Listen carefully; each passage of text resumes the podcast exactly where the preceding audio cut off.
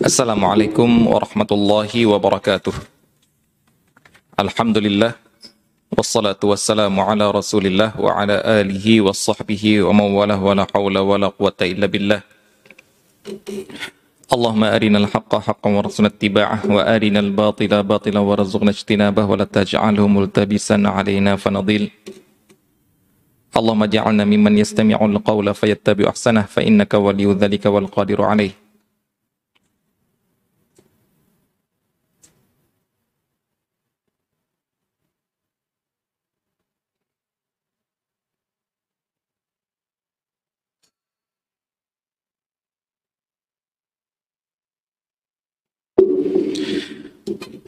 Allahumma faqina fid din, Allahumma faqina fid din, Allahumma faqina fid din wa 'allimna ta'wil. Hadirin kaum muslimin dan muslimat yang dirahmati Allah Subhanahu wa taala.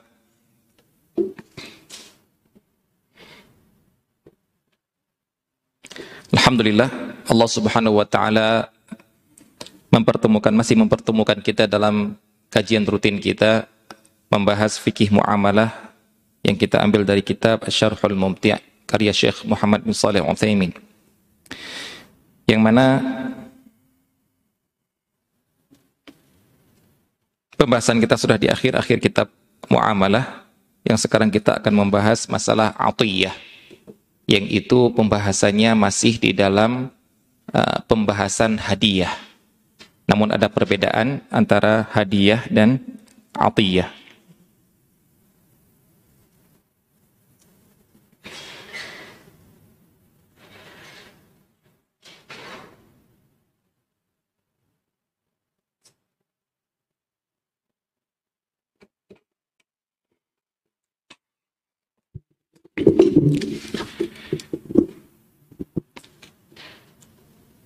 Yaitu pemberian ketika sedang sakit yang kita namakan dengan atiyah.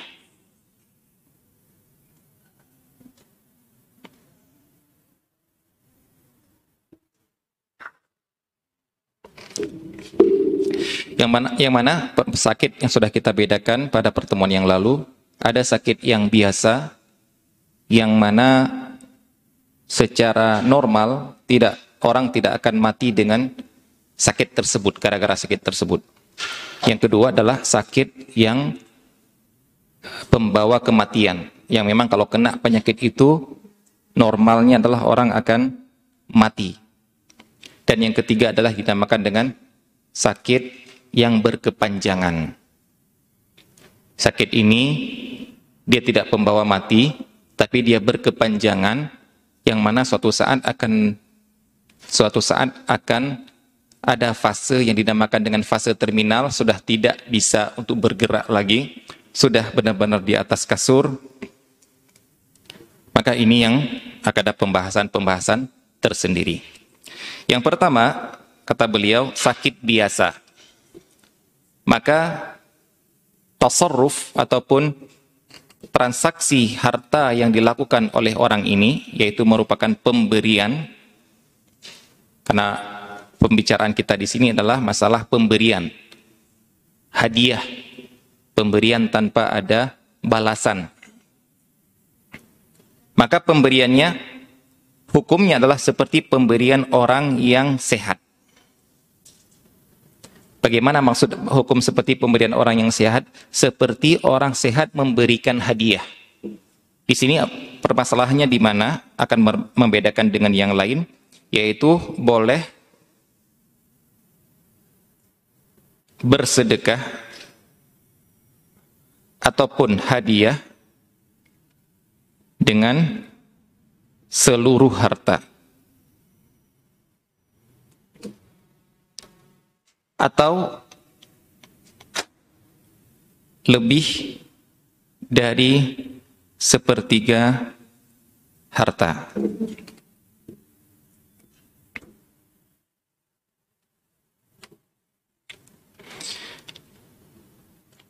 Jadi di sini yang sedang dibahas adalah masalah ini yang membedakan dengan yang lain. Seperti sebagaimana hadiah, hadiah boleh bolehkah orang mensedekahkan seluruh hartanya? Boleh. Bolehkah orang menghadiahkan seluruh hartanya? Boleh. Bolehkah orang mensedekahkan ataupun menghadiahkan lebih daripada sepertiga hartanya boleh, yaitu pemberian orang ketika sehat walafiat. Walaupun wallahu taala alam kalau ditanya apakah itu afdol Ustaz memberikan harta seluruhnya apakah itu afdol maka yang hal ini dibawakan kepada diri masing-masing. Kalau memang setelah kita memberikan harta keseluruhannya tawakal kita kepada Allah Subhanahu wa taala masih besar hati kita masih uh, benar-benar apa bergantung kepada Allah Subhanahu wa taala tidak ada rasa penyesalan sedikit pun karena sudah bersedekah seluruhnya itu seperti yang dilakukan oleh Abu Bakar As-Siddiq maka ini tidak mengapa afdolnya seperti itu tapi apabila ada orang bersedekah seluruh hartanya setelah bersedekah kemudian dia menjadi pengemis kemudian dia menjadi uh, menyesal tawakalnya kurang kepada Allah Subhanahu wa taala maka ini tidak baik baginya. Jadi kita tidak membahas masalah afdol atau tidak afdol, namun kita membahas masalah boleh atau tidak sah atau tidak secara fikih. Karena afdol tidak afdol itu bisa jadi ada sudut pandang tersendiri tergantung pribadi orang masing-masing. Maka di sini dikatakan boleh bersedekah atau memberikan hadiah dengan seluruh harta seperti orang sehat. Kemudian dikatakan walaupun kemudian di kemudian hari dia mati karena penyakit itu. Walaupun di kemudian hari dia mati karena penyakit itu.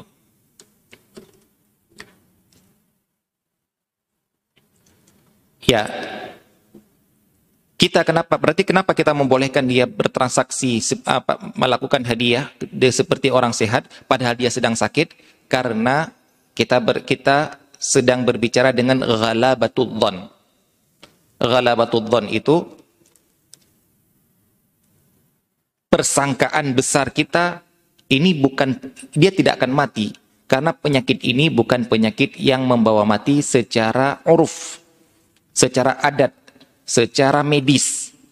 Maka kita berikan hukum fikih apa adanya secara secara kenyataan. Adapun apa yang terjadi berikutnya, maka itu apa terjadi yang berikutnya itu urusan yang lain. Nah, kita mengatakan sah, ternyata mati. Kenapa nggak kita berlakukan dia? Kenapa tidak berlakukan dia seperti altiyahnya orang yang sakit pembawa mati? Tidak. Sakit pembawa mati itu adalah sakit yang kita hukumi dengan uh, besar persangkaan kita dia akan mati, kalau ini besar persangkaan kita dia tidak akan mati. Jadi kita perlakukan seperti apa adanya. Walaupun kemudian itu di luar persangkaan kita. Misalnya dia sakit gigi, ya. Biasa saja. Sudah disedekahkan seluruh hartanya kemudian mati. Maka ini tetap sah pemberian dia yang sebelumnya itu.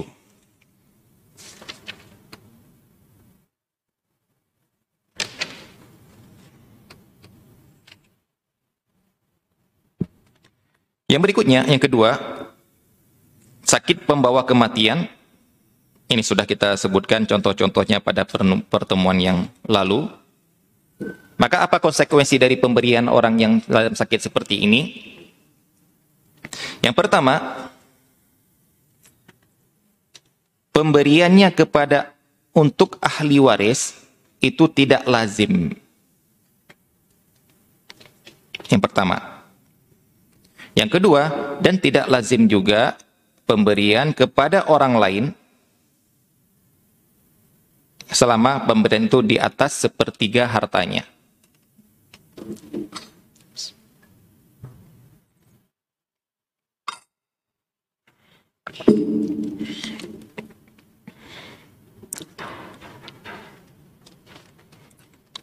Kalau ini pemberian untuk ahli waris, tidak terbatas mau diberi berapa, yang jelas dia memberikan kepada ahli waris yang satu dan tidak diberikan kepada yang lain. Ataupun nomor dua ini, dia memberikan kepada selain ahli waris. yaitu biasanya sedekah kepada masjid, kepada yayasan, kepada fakir miskin dan lain sebagainya.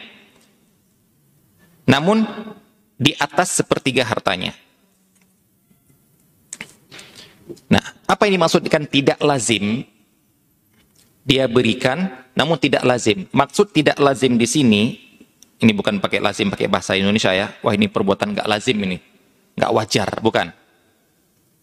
Lazim di sini adalah sesuatu setelah diberikan nggak boleh ditarik lagi. Sebagai seperti hadiah kalau sudah diserah terimakan.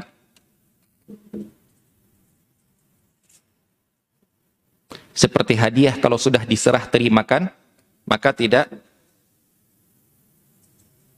boleh ditarik lagi. Namun yang dimaksud di sini pemberian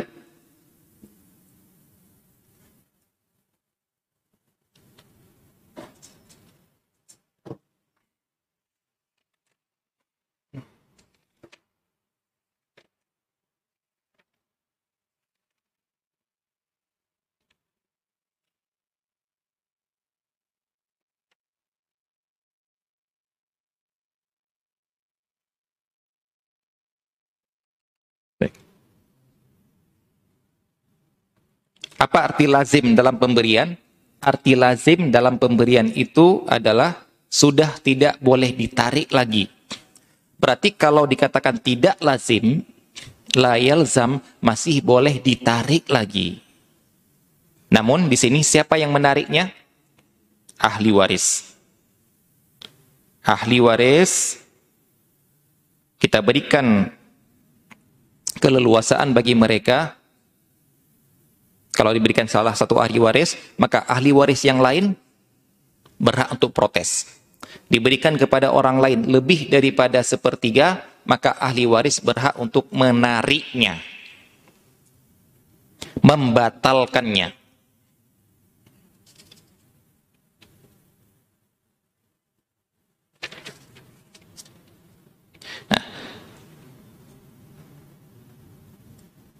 Kapan ahli waris ini boleh membatalkannya kecuali ataupun diizinkan ataupun dibatalkan apakah ada waktunya? Di sini ada dua pendapat para ulama.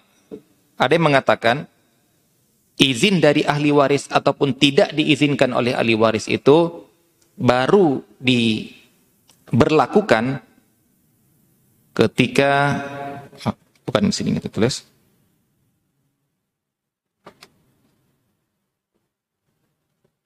kapan? Kapan kita mendengar ataupun memperlakukan izinnya si ahli waris ini? Dia membolehkan atau tidak membolehkan? Ada yang mengatakan izinnya itu baru berlaku kalau pemberi ya pemberi hadiah sudah mati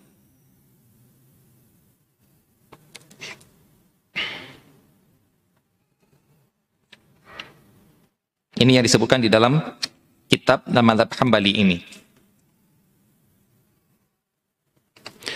Berarti kalau dia mengizinkan atau tidak mengizinkan di ketika uh, apa dia mengizinkan silah oh, dikasih kepada fakir miskin lebih daripada sepertiga dikasih separuh hartanya kepada masjid dan sebagainya diizinkan ketika masih bapaknya memberikan diizinkan ketika bapaknya belum mati, ini menurut pendapat ini tidak berlaku izin izin dia. Berarti dia masih boleh tidak mengizinkannya kalau bapaknya sudah mati, narik kembali.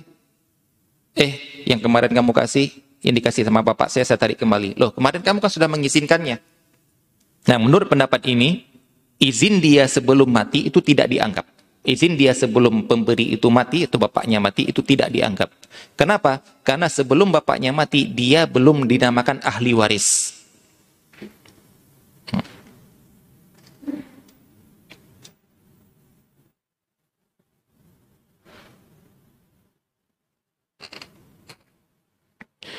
Ada pendapat yang lain?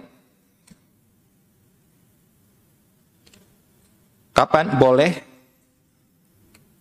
walaupun pemberi masih hidup.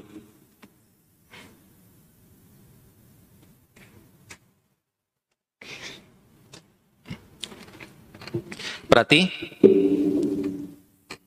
kalau ahli waris yang calon ahli waris ini belum dinamakan ahli waris sudah membolehkan ketika dikasih lebih daripada sepertiga separuh harta atau seluruh harta ya ambil saja. Berarti nanti kalau bapaknya mati beneran maka dia tidak boleh menarik kembali.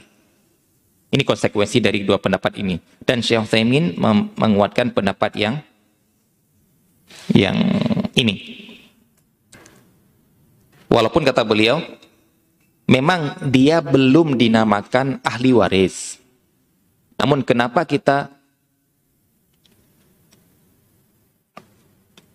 kebol pembolehannya dia itu baru diterima kalau dia jadi ahli waris. Tapi sekarang kok belum jadi ahli waris masih diterima pembolehannya dia. Di sini beliau sebutkan karena sudah ada keterikatan calon ahli waris ini sudah ada salah satu penyebab yang mengikat dia, yang melekat pada dia untuk dia untuk menjadi ahli waris, walaupun belum jadi ahli waris. Ada sebuah sebab yang sudah melekat, yang sudah dekat untuk membuat dia menjadi ahli waris. Apa itu? Bapaknya ataupun orang tersebut sudah sakit yang mau mati. Memang dia belum jadi ahli waris, tapi ada sebuah sebab yang sudah melekat. Yang kita tinggal tunggu sebentar lagi akan menjadi ahli waris. Ini dikatakan oleh beliau di sini. Walaupun sudah ada sebab yaitu sebab dia sebuah penyakit yang akan membuat beliau mati. Tapi belum ada syarat karena belum jelas-jelas mati. Karena syarat ahli syarat seorang menjadi ahli, menjadi pewaris adalah kalau dia sudah benar-benar mati. Nah, kata beliau, ada hukum-hukum fikih yang sudah dibolehkan ketika sudah ada sebab walaupun belum ada syarat. Yang sebenarnya sesuatu hukum itu baru boleh dilakukan, baru sah dilakukan kalau sudah ada sebab dan sudah ada syarat. Kalau cuma sebabnya sudah ada, tapi syaratnya belum dilakukan, maka tidak sah perbuatannya. Kita contohkan misalnya, sholat, sebab sholat suhur, ter tergelincirnya matahari. Syarat diterimanya sahnya sholat zuhur, yaitu dengan berwudu. Nah, kalau orang sudah tergelincir matahari, tapi belum wudu, tapi dia juga sholat, maka sholatnya tidak sah. Nah, ini umumnya, ini umumnya.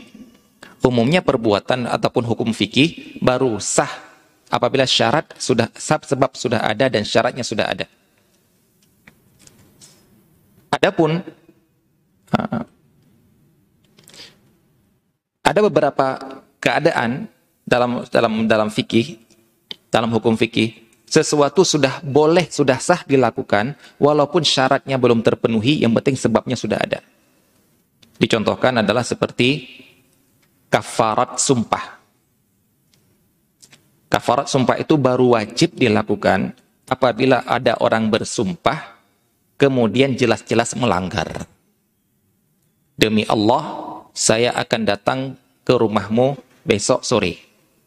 Ternyata sudah lewat besok sore, dia nggak jadi datang. Maka dia membayar kafarat. Sumpah sudah diucapkan, pelanggaran sudah terjadi. Sumpah adalah sebab kafarat, pelanggaran adalah syarat untuk kafarat. Namun, untuk kafarat ini diizinkan ataupun dibolehkan. Kalau tadi kan diwajibkan, sudah wajib. Namun sudah dibolehkan orang membayar kafarat walaupun dia belum melanggar. Asal sudah bersumpah. Jadi ketika dia bersumpah, demi Allah saya gini, gini, gini, misalnya tahun bulan depan, Nah, belum sampai bulan depan, belum terjadi kejadian, dia sudah bayar kafarat duluan dengan tujuan dengan tujuan nanti kalau memang saya melanggar, saya sudah bayar kafarat. Kalau saya tidak melanggar, ya tidak, ya tidak mengapa. Yang penting saya sudah mengeluarkan sesuatu. Nah, maka ini dibolehkan. Orang membayar kafarat dulu sebelum terjadi pelanggaran karena dia sudah bersumpah. Beda orang beda dengan orang yang bersum yang belum bersumpah namun dia sudah bayar kafarat. Kalau ditanya, "Loh, kamu bayar kafarat apa ini?" Mungkin ya misalnya seperti di Saudi, mungkin di sini kita belum belum ada, belum ada yang mempraktekkannya karena wallahu taala alam menurut kita uh, budaya sumpah itu tidak budaya bersumpah dengan nama Allah dalam melakukan sesuatu itu itu bukan budaya kita. Ya. Baru kita mau bersumpah kalau diminta bersumpah. Namun tanpa diminta bersumpah itu bukan budaya kita untuk langsung bersumpah dengan ucapan. Jarang di antara kita dikit-dikit ngomong wallahi ya. Jarang di antara kita seperti itu. Namun di Saudi dikit-dikit mereka ngomong wallahi. Nah makanya di, di Saudi itu ada toko yang bertulis bertuliskannya apa ada penawaran di yang tertulis di toko tersebut kami siap menyalurkan kafarat kami siap menyalurkan kafarat. Yaitu kalau ada orang yang orang yang melanggar sumpah, kafaratnya kan membebaskan budak, sekarang nggak ada lagi budak, memberi makan 10 fakir miskin, ini atau atau memberi makan 10 fakir miskin atau memberi pakaian 10 fakir miskin. Kalau ini tidak mampu baru puasa. Nah, sebagian orang kalau ditanya kafaratnya sumpah pelanggaran sumpah apa, langsung puasa bilang ini salah. Ini dulu, salah satu dari tiga ini dulu. Kalau sekarang mungkin hanya bisa kita perlakukan salah satu dari dua. Memberi makan ataupun pakaian kepada sepuluh fakir miskin. Nah terkadang ada orang yang punya uang, bisa beli makanan, tapi dia bingung cari fakir miskin. Maka ada toko yang menyediakan, atau warung menyediakan, kami siap menyalurkan makanan untuk fakir miskin. Kita datang, Pak saya sepuluh, uh, sepuluh porsi. Siap, berapa bayarannya? Sekian. Nah, sudah mereka akan menyiapkan 10 porsi, nanti mereka akan menghubungi atau memberikan iklan, silahkan ada 10 porsi untuk fakir miskin. Jadi enak. Kita nggak sibuk-sibuk cari fakir miskin, fakir miskin pun sudah tahu ke mana untuk ngambil ngambil orang yang bayar bayar kafarat. Nah, mungkin ada orang, mungkin ada orang yang belum bersumpah, tapi dia sudah belum bersumpah, tapi dia sudah bayar kafarat. Kita tanya, kenapa bayar kafarat? Ya mungkin nanti kalau kalau saya bersumpah, yang penting saya sudah bayar. Tidak dianggap. Tetap nanti kalau bersumpah, melanggar harus bayar lagi. Loh yang kemarin? Yang kemarin kamu melakukan sesuatu sebelum ada sebabnya, maka tidak berlaku. Dianggap seperti sedekah biasa. Ini tentang uh, dikatakan oleh Syekh Utsaimin di sini ada hal-hal yang dalam fikih yang dibolehkan kalau sudah ada syarat, syarat, sebab walaupun belum ada syarat. Contoh yang lain adalah zakat. Zakat itu sebab wajib zakat kalau hartanya mencapai nisab. Syarat wajib zakat kalau sudah mencapai haul. Berarti kalau kedua-duanya sudah terpenuhi, maka dia wajib mengeluarkan zakat. Tapi kalau baru satu, yang pertama, baru hartanya mencapai nisab, baru hartanya mencapai nisab, padahal belum sampai haul, maka dia sudah boleh mengeluarkan zakat. Hartanya mencapai nisab, tapi belum sampai haul. Sudah boleh mengeluarkan zakat. Ini yang dinamakan dengan ta'jiluz zakah. Menyegerakan zakat sebelum waktunya. Walaupun nanti para ulama menyebutkan hanya boleh untuk satu tahun. Yang jelas nggak boleh itu. 10 tahun ke depan saya sudah bayar zakat sekarang tidak boleh. Ini dinamakan dengan ta'jil az-zakah. Sehingga begitu tahun depan dia wajib zakat nggak usah bayar lagi. Sudah saya bayar di awal-awal saya dapat uang. Ini biasanya kalau orang dapat uang banyak, dapat uang 200 apa? 1 miliar. Padahal yang namanya zakat harus nunggu dulu satu tahun. Maka baru dikeluarkan yang sisa bisa jadi dia satu miliar masih masih masih utuh bisa jadi tinggal 600 juta baru dikeluarkan dua setengah persennya tapi dia tidak dapat satu miliar langsung mengeluarkan dua setengah persen dari satu miliar sahkah itu sebagai zakat sah maksudnya tahun depan dia tidak wajib mengeluarkan lagi dua setengah persen dari sisa uang satu miliar itu namun apabila ada orang mengeluarkan zakat sebelum mencapai nisab hartanya maka kita katakan tidak sah itu sebagai zakat. Berarti kita menamakan itu sebagai sedekah biasa. Contohnya, ada orang dapat uang, misal ya, kita kata, misal kita berpendapat bahwasanya nisab uh, uang itu adalah seperti nisab emas, yaitu 85 gram emas ya kira-kira 80 juta lah. Maka ketika ada orang dapat gajian bulan ini 7 juta, langsung dikeluarkan zakat 2,5% dari 1 juta, eh, dari 7 juta. Kemudian bulan depan gitu juga, bulan depan gitu juga, sehingga ketika sampai akhir bul akhir tahun, misalnya dua tahun kemudian, tabungan dia mencapai 100 juta misalnya. Nah, tabungan 100 juta ini tahun depan masih utuh 100 juta. Ketika kita minta, doh kamu nggak keluarkan zakat yang 100 juta itu. Kan sudah setiap setiap bulan. Ini kan yang sisanya setelah saya keluar zakat, ini sisanya saya tabung, jadilah dia harta saya 100 juta. Masa dikeluarkan lagi? Maka jawaban kita, yang kemarin yang kamu keluarkan itu bukan dinamakan zakat. Kenapa? Karena sebabnya belum ada. Yaitu belum mencapai nisab. Nah, ini yang kita bahas. Nah, yang kita kalau kita perlakukan di sini ya, kamu belum memang kamu syarat untuk menjadi ahli waris belum. Yaitu kamu ini bapak kamu belum mati, belum benar-benar mati.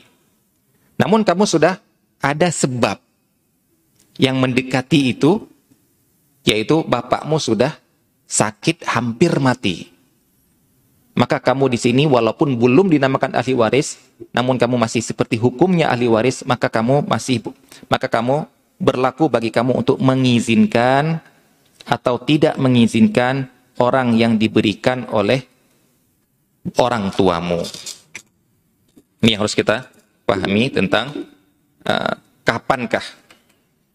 Nah, kalau ada orang mengatakan, oh kamu mengizinkan sekarang, hmm, kamu mengizinkan sekarang belum berlaku ataupun kamu nanti baru diterima pengizinkan kamu kalau kamu sudah jadi ahli warisnya. Di sini kita katakan ada dua pendapat, namun pendapat yang dikuatkan oleh Syekh adalah pendapat boleh dia mengizinkan ataupun tidak mengizinkan walaupun si pemberi tersebut masih hidup, tinggal menunggu mati, walaupun orang yang mengizinkan tersebut belum bisa secara total dinamakan ahli waris.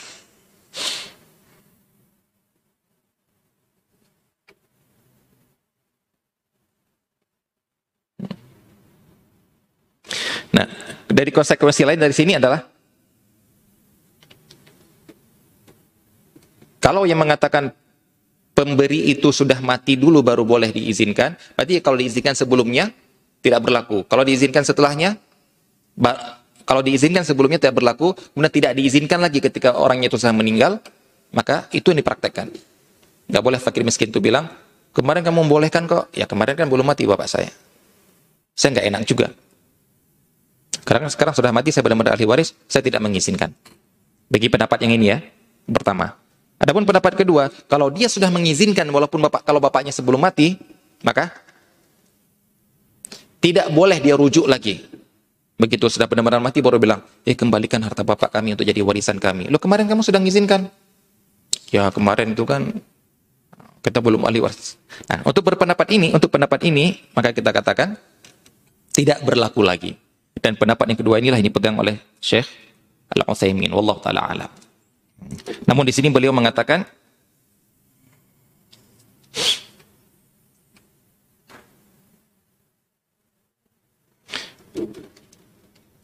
kecuali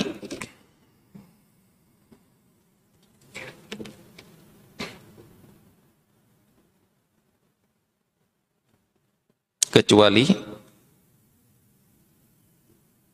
izin tersebut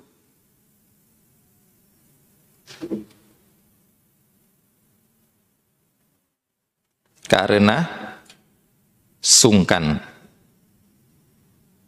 apa ya kita namakannya karena sungkan karena atau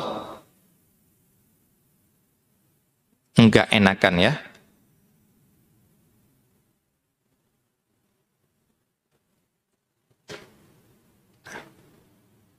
Ini juga harus diperhatikan. Kita ketika membahas masalah ridho, kita menggaris bawahi ridho itu baru dianggap ridho kalau yang pertama orang itu tahu. Tidak boleh kita mengatakan dia ridho kok ngasih ini, padahal dia tidak tahu apa yang ada di dalam itu. Misalnya dia menjual mobil, tapi dia lupa bahwa dalam jok mobil itu ada emas 5 gram.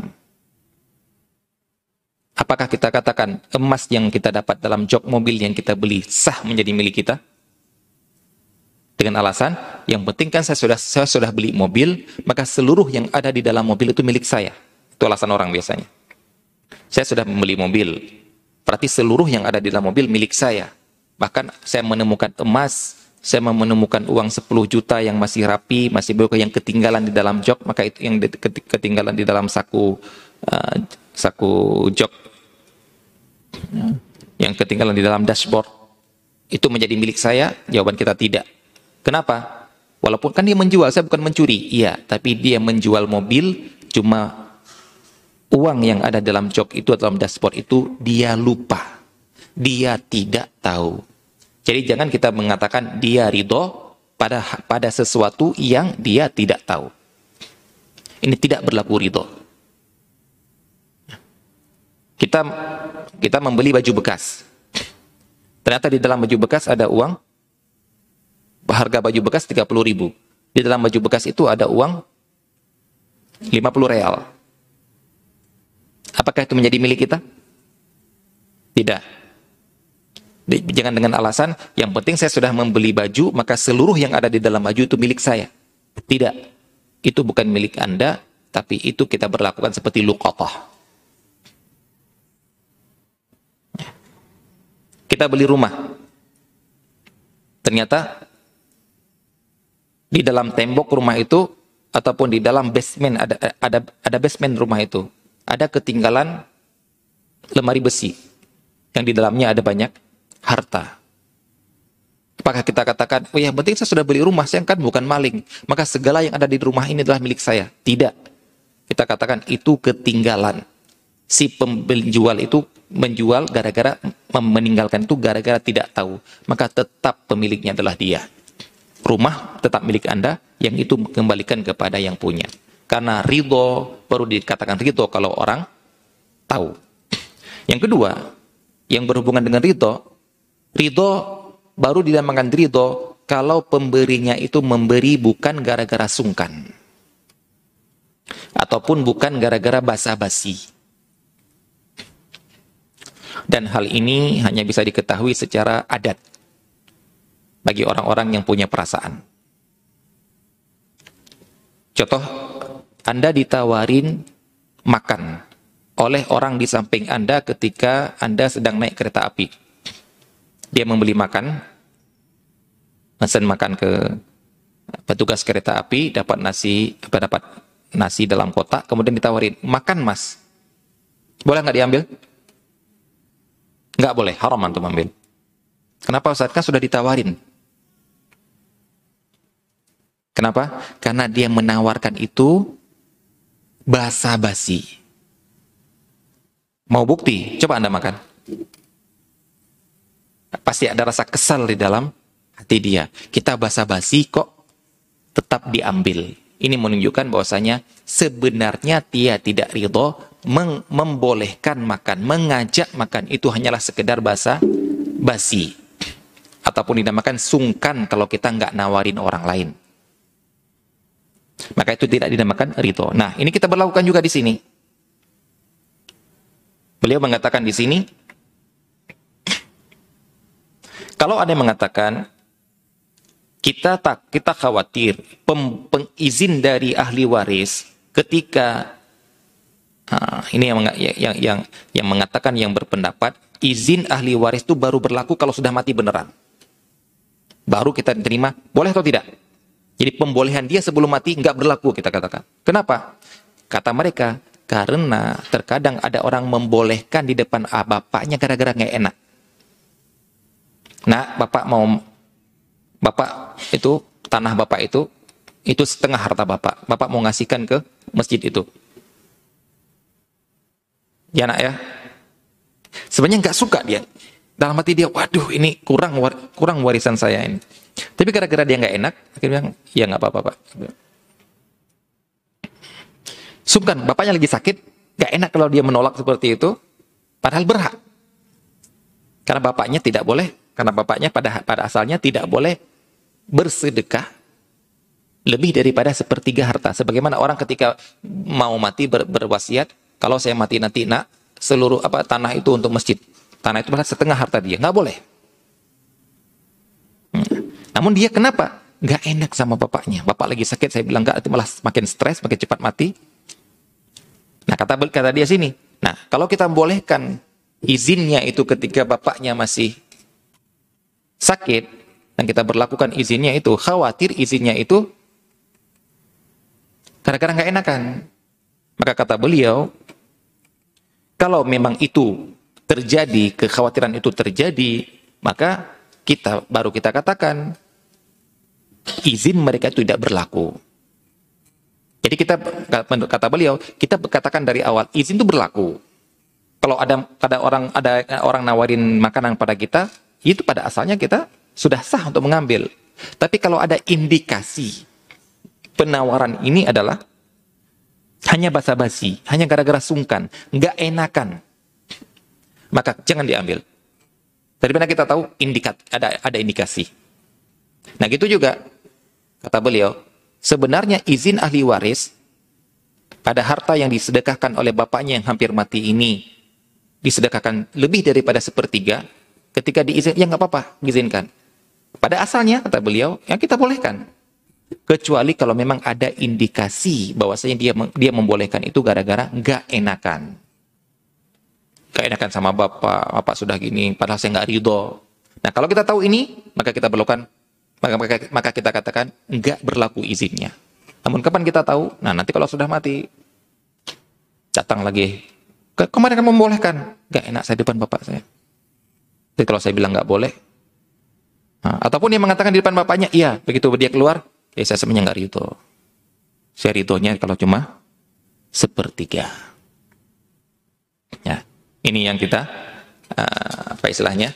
Yang kita katakan kapankah diterima ridho ataupun tidaknya dari ahli waris. Kemudian dikatakan apabila ternyata ia sembuh.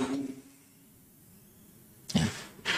Karena kalau belum kalau belum mati ya jangan jangan diambil dulu. Nah, ternyata ada sakit. Mau mati kata dokter ini sebentar lagi mati. Ini dua pekan lagi sudah hatinya sudah digerogoti mati. Ternyata kadarullah karena mungkin beliau banyak berdoa, banyak bersedekah. Akhirnya sembuh total. Ketika diperiksa, ah ini ada apa ini kok hatinya kok makin terjadi pembaikan. Nah, berarti apa yang diucapkan kemarin setengah hartanya, tiga perempat hartanya, ataupun seluruh hartanya sudah berlaku. Silakan ambil. Gak usah nunggu mati. Karena sudah dianggap seperti pemberian ketika sehat. Nah, walaupun harus ada, ingat, walaupun harus ada serah terima dulu. Ya, yang seperti kita katakan pemberian ketika sehat itu ataupun hadiah baru berlaku, baru lazim kalau sudah diserah terimakan. Ini yang kedua, penyakit yang kedua. Penyakit yang ketiga yang kita namakan dengan penyakit yang berkepanjangan.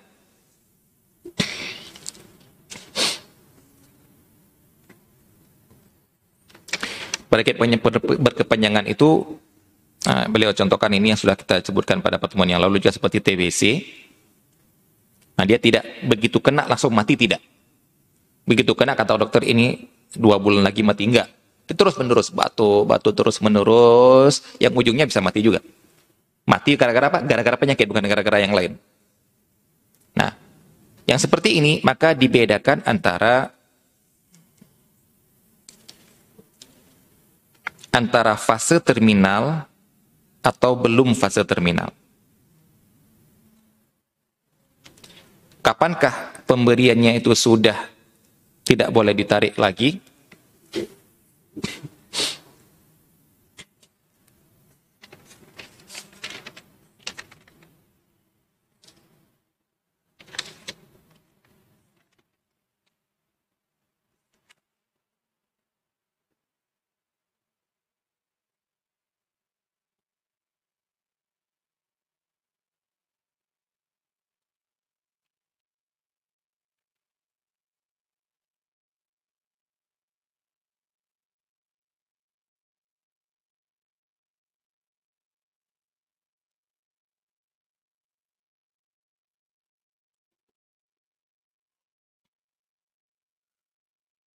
Baik.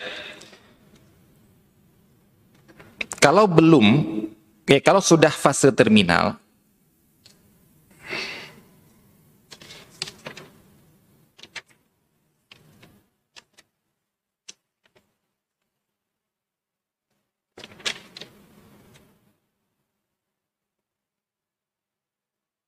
Kalau sudah fase terminal, ini seperti uh, orang seperti orang sakit. Apa kita namakan tadi? Sakit pembawa kematian.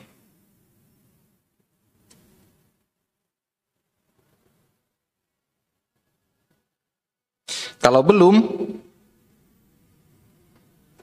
maka seperti orang sehat.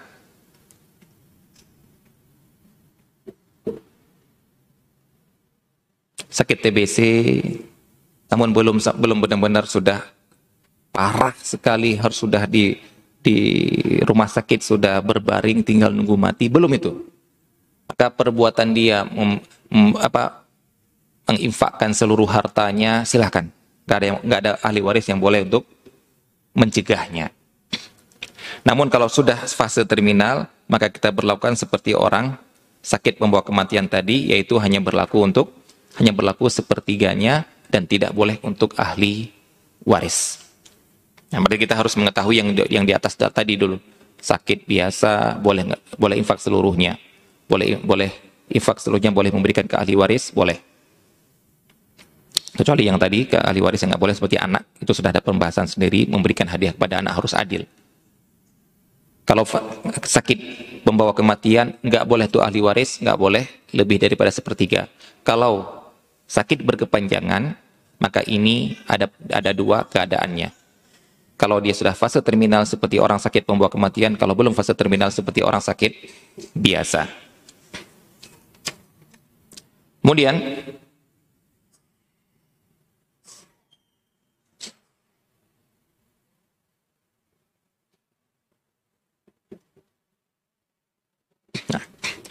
Kapankah dihitung sepertiga? Sepertiga harta, nah, misalnya kita katakan tadi, kita katakan tadi, orang ini benar-benar mau berinfak ketika hampir mati, sakit ketika sakit parah hampir mati, dia tahu hukumnya, dia tidak berinfak seluruhnya, nggak berinfak seluruhnya. Juga nggak berinfak sepertengah setengah harta. Dia tahu dia berinfak sepertiga harta. Dia tahu hukumnya. Nah, masalahnya adalah sepertiga harta ini kapan dinilai sepertiga harta?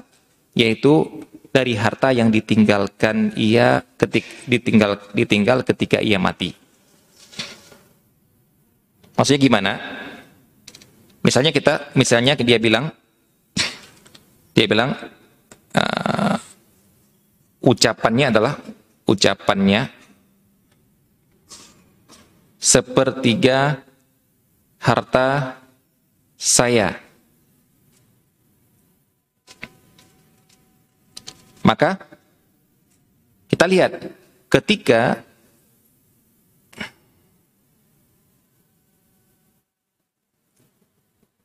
ketika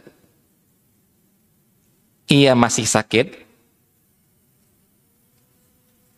total hartanya 900 juta. Bayangan dia sepertiganya adalah 300 juta. Itu akan dibawa ambil untuk fakir miskin atau diambil untuk masjid atau ambil untuk pondok-pondok pesantren. Tapi ternyata ketika ia mati ternyata total hartanya berapa? bisa kita katakan 300 juta habis untuk pengobatan dia. Maka pemberian itu yang berlaku untuk pesantren itu dikatakan 300 apa sepertiga dari harta saya adalah yang ti, sepertiga dari 300 juta. Ini yang berlaku. Bukan sepertiga dari 900 juta. Jadi penilaian sepertiga atau tidak bukan ketika dia mengucapkan. Tidak boleh sepertiga bukan dari ketika dia mengucapkan, namun ketika dia mati. Contoh lain ketika dia mengucapkan, ini ucapan dia kan pakai sepertiga. Contoh lain, dia mengucapkan tanah itu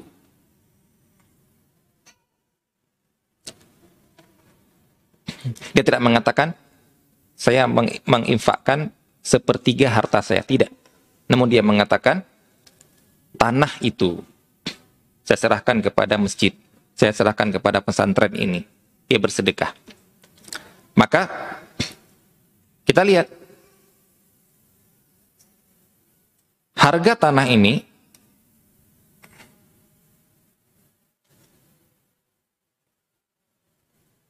ataupun nilai tanah ini berapa? Kalau kita katakan nilai tanahnya adalah misalnya kita katakan 200 juta. Maka kita lihat berapakah berapa total harta dia. Kita lihat ketika ketika masih sakit berapa? Saya ketika masih sakit hartanya adalah 900 juta. Maka ini masih di bawah sepertiga. Boleh. Tapi ketika dia uh, apa? Ketika dia sudah mati ternyata harta dia adalah sisanya adalah 300 juta. Berlaku atau tidak?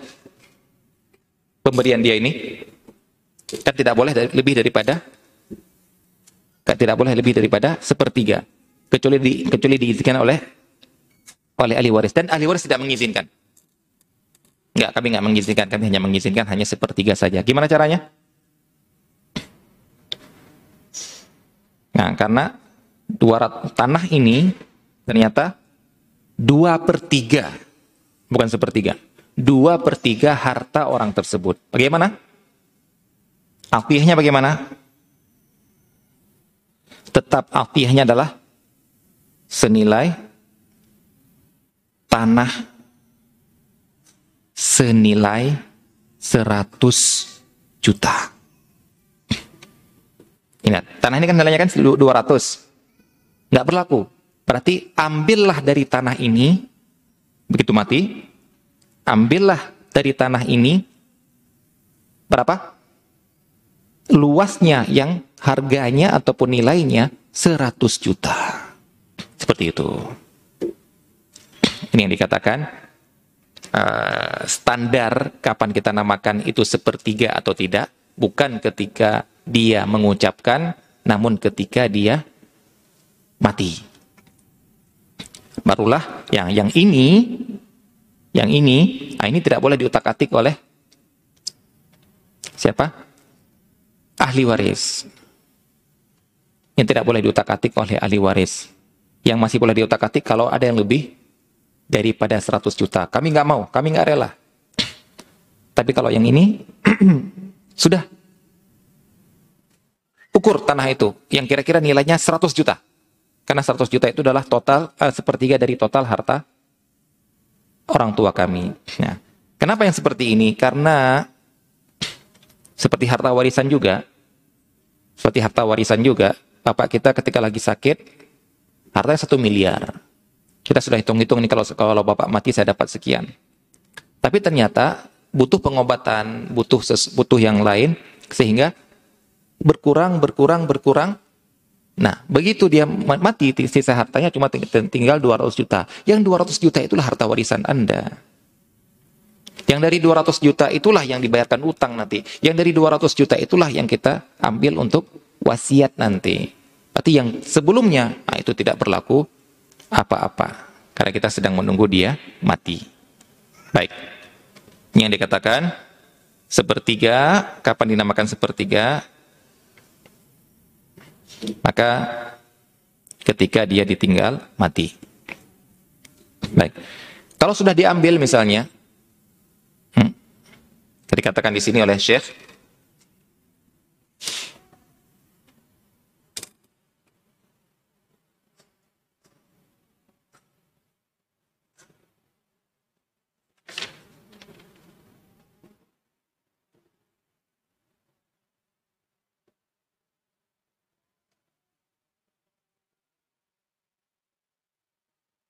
uh, mana ya?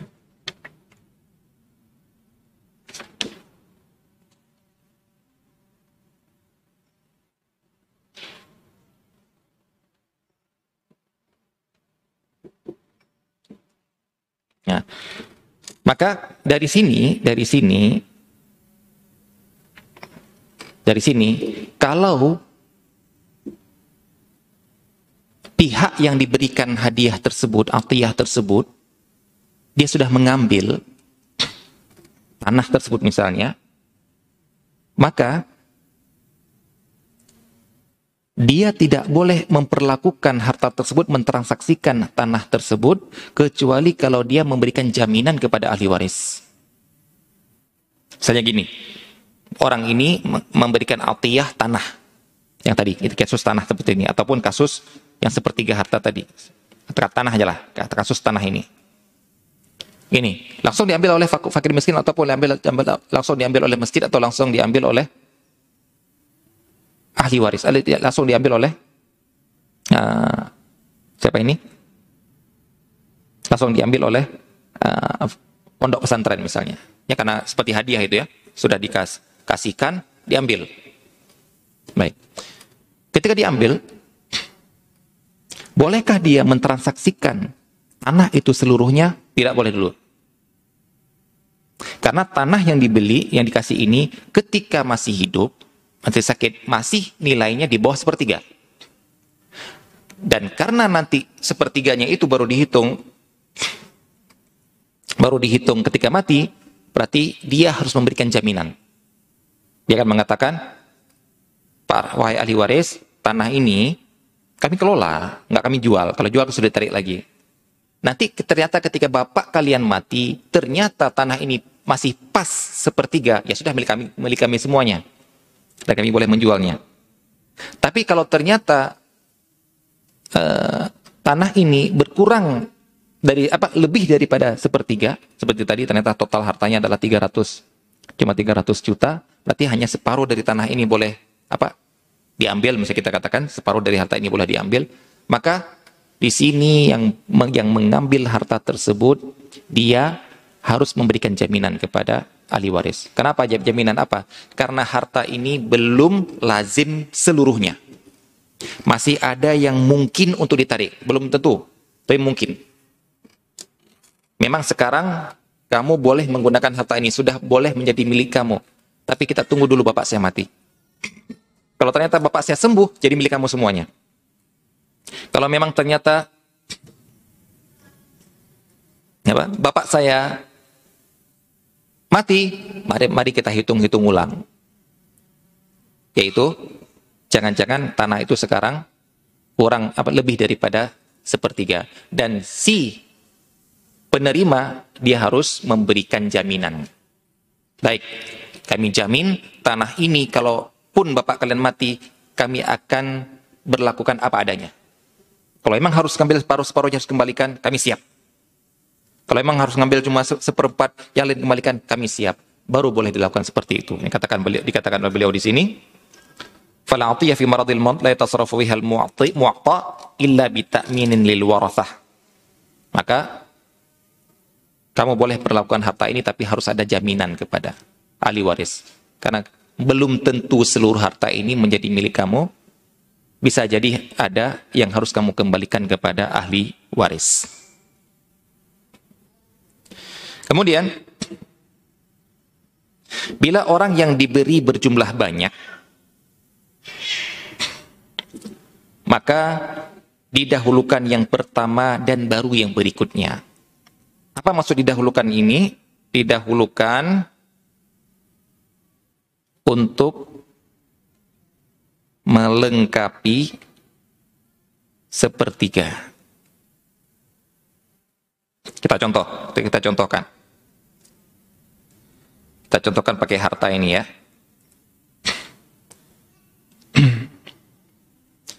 ketika mati, eh ketika sakit, hartanya 900 juta. Kemudian dia memberikan atiyah Karena sakit ini sakit mati ya, sakit ketika mau mati ya. Kemudian dia memberikan atiyah ketika dia mati ini atiyah kepada A, B, C. Ini secara berurutan, bukan langsung A, B, C pada satu saat enggak. Bulan ini dikasih ke A, bulan depan dikasih ke B, bulan depan lagi dikasih ke C. Ya. Atiyah diberikan secara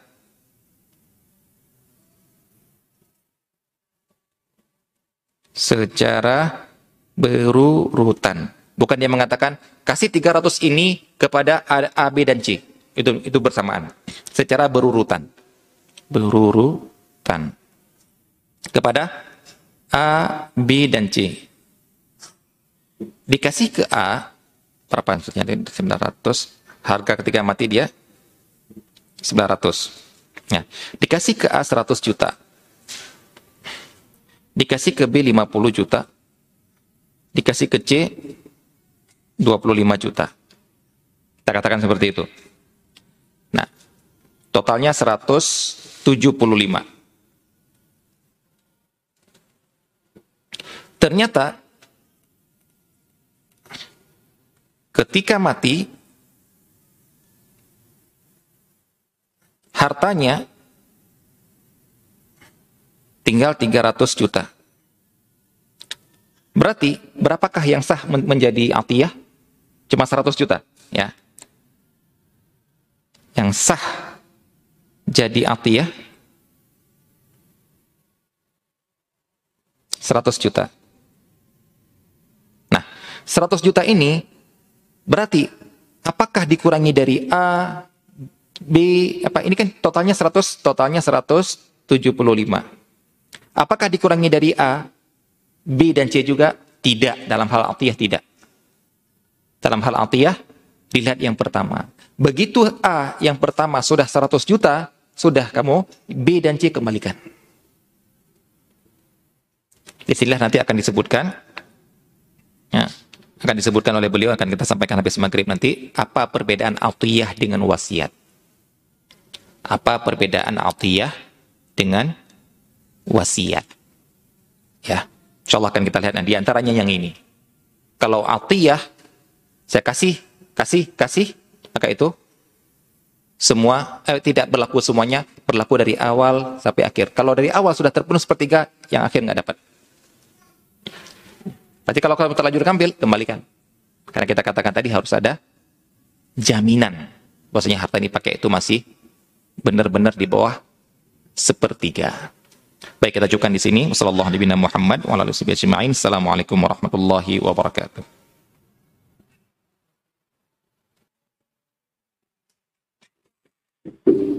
Alhamdulillah wassalatu wassalamu ala Rasulillah wa ala alihi wa sahbihi wa mawalah wa la haula wa la quwwata illa billah. اللهم أرنا الحق حقا وارزقنا اتباعه وأرنا الباطل باطلا وارزقنا اجتنابه ولا تجعله ملتبسا علينا فنضيل اللهم اجعلنا ممن يستمعون القول fa innaka waliyyu dzalika wal qadiru alaih. Hadirin kaum muslimin dan muslimat rahmati Allah Subhanahu wa taala, kita akan melanjutkan kajian kita dalam pembahasan atiyah ini yang mana sebenarnya kita sudah selesai atiyahnya, kita akan melanjutkan kepada wasiat. Namun di sini penulis membawakan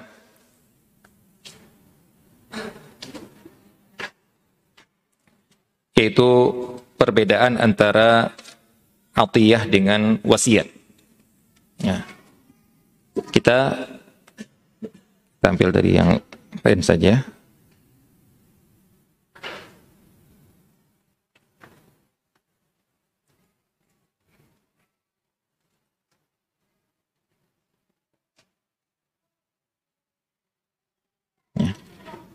Kita punya di sini hibah.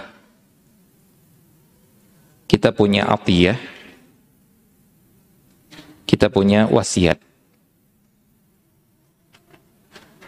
Hibah ketika sehat, atiyah ketika sakit, wasiat ketika mati. Ya. Sehat dalam sehat boleh seluruh harta, ketika mati maksimal sepertiga harta. Ini kedua-duanya. Ya. Karena yang namanya sakit bisa juga sakit.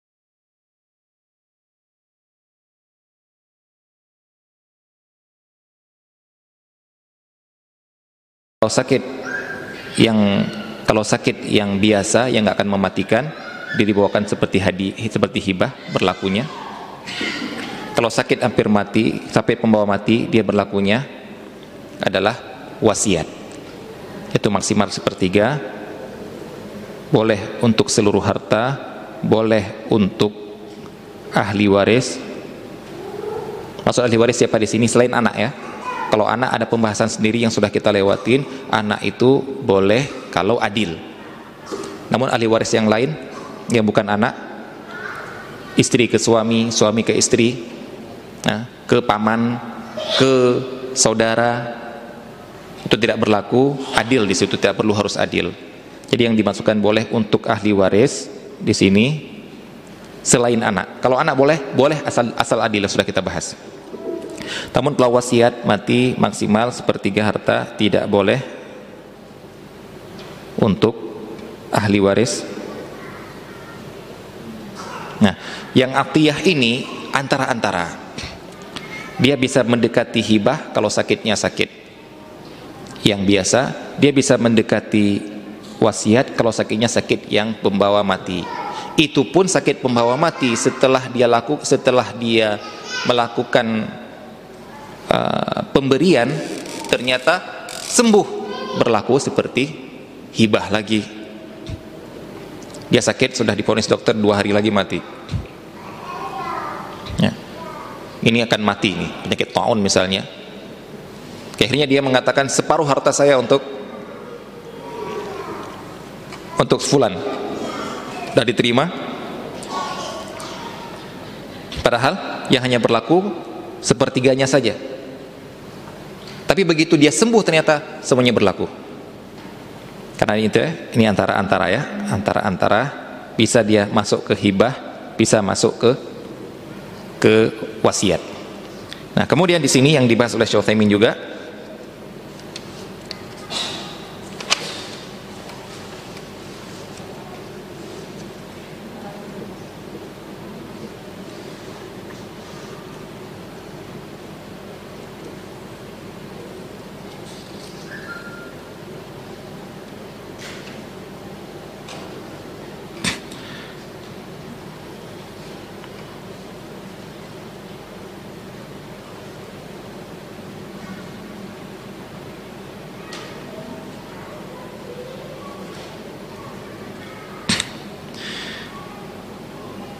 Mana di antara yang ini?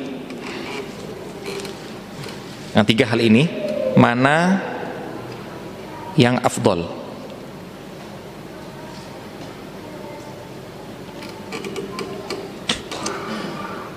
Tiga hal ini umum pemberian. Namanya pemberian itu bisa ke orang bisa ke fakir miskin yang kita sudah kita sebutkan. Bisa karena hanya untuk mendapatkan uh, istilahnya mendapatkan uh, cinta, mawaddah, saling uh, suka ataupun gara-gara mendap ingin mendapatkan pahala dari Allah Subhanahu wa taala yang dinamakan dengan sedekah. Mana lebih afdol? Ketika sehat, ketika sakit ataupun kita bilang kalau saya mati nanti. Ini maksud maksud kata-kata mati di sinilah ucapan dia kalau saya mati. Itu namanya wasiat. Yang mana lebih afdol? Wasiat ataupun apa? Ya, yang lebih afdol adalah nah ini urutannya yang ini. Yang afdol adalah pemberian ketika sehat. Kenapa? Karena sabda Rasulullah sallallahu alaihi wasallam, "Afdalus sadaqati anta tasaddaq wa anta sahihun syahihun ta'malul baqa wa takhshal faqra." Nah, kata Rasulullah SAW, afdolnya sedekah itu adalah ketika kamu sehat. Kamu pelit-pelitnya.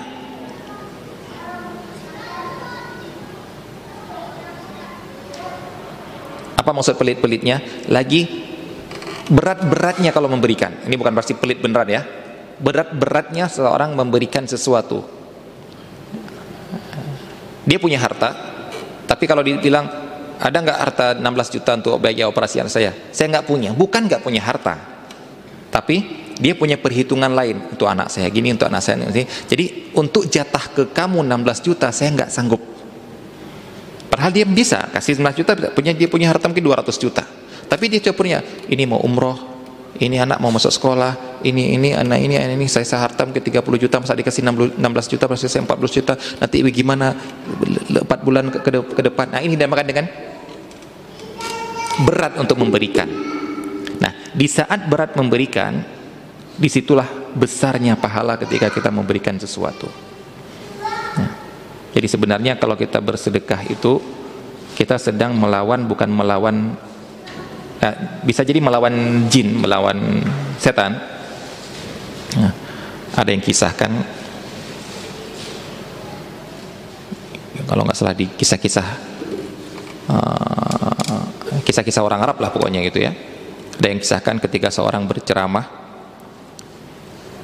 barang siapa yang bersedekah maka puluhan, setan akan bergantung di tangannya biar berat untuk memberikan. Puluhan setan ketika dia mau berangkat, puluhan setan akan bergantung di pundaknya agar dia berat untuk melangkah maka satu orang langsung bilang Syekh saya akan melawan puluhan setan tersebut pergi dia langsung pergi majelis ingin buktikan udah berapa lama datang? Datang datang dengan lusunya seperti itu. Gimana? Kata syekhnya. Berhasil lawan setan? Berhasil syekh. Cuma sampai keluar rumah bosnya setan datang katanya. Siapa? Istrinya jadi setannya sudah berhasil dia sampai keluar rumah. Tiba-tiba istri yang kerangkul, Pak, kasihan kita, kita butuh ini gitu Pak, ini gitu. Oh iya iya iya nggak jadi. Waktu itu dia bilang dia mau bersedekah satu karung satu karung makanan untuk fakir miskin. Dia bilang berhasil Syekh. Setannya saya kalahkan. Bosnya datang jadi siapa katanya? Istri katanya gitu. Ya. Nah, jadi di antara yang membuat kita pelit kata Rasulullah sallallahu alaihi wasallam dalam berinfak siapa? Anak. Ini kata Rasulullah sallallahu alaihi wasallam. Al-auladu majbanatun wa mabkhalah. Anak-anak itu pembuat kita jadi penakut dan membuat kita menjadi pelit. Maksudnya apa? Beda ketika nggak punya anak.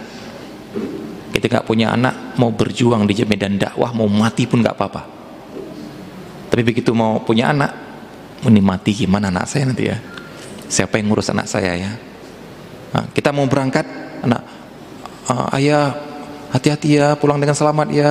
Jangan tinggalkan kita ya. Itu sudah berat berangkat itu. Nah itu akan ada rasa seperti itu. Nah, mau berjihad visabilillah akan berat.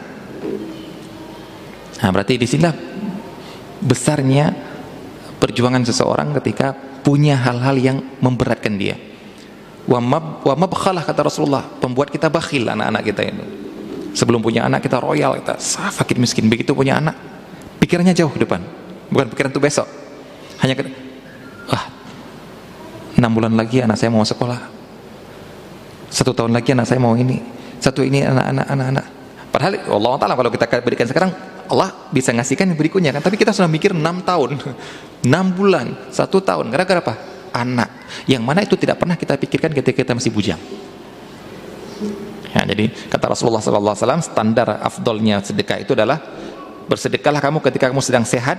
Antas sahihun syahihun. Kemudian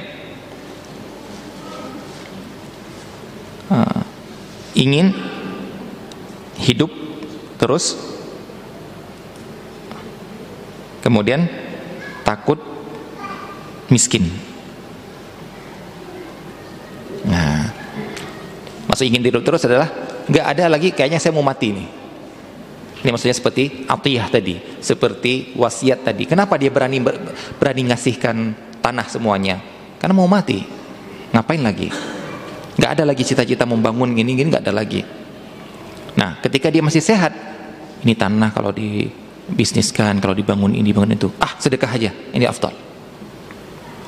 Kemudian takut miskin. Berarti dia ketika bersedekah sedang melawan rasa takut pada dirinya.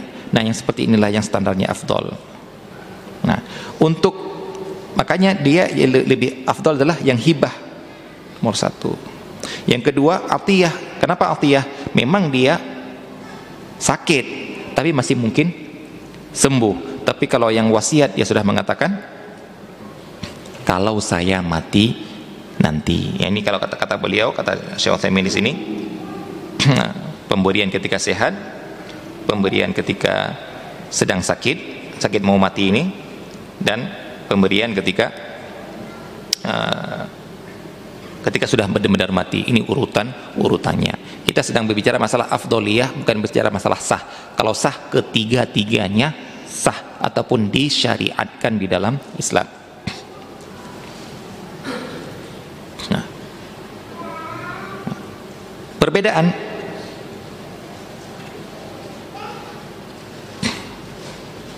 antara hak hibah. Uh, hibah dengan atiyah.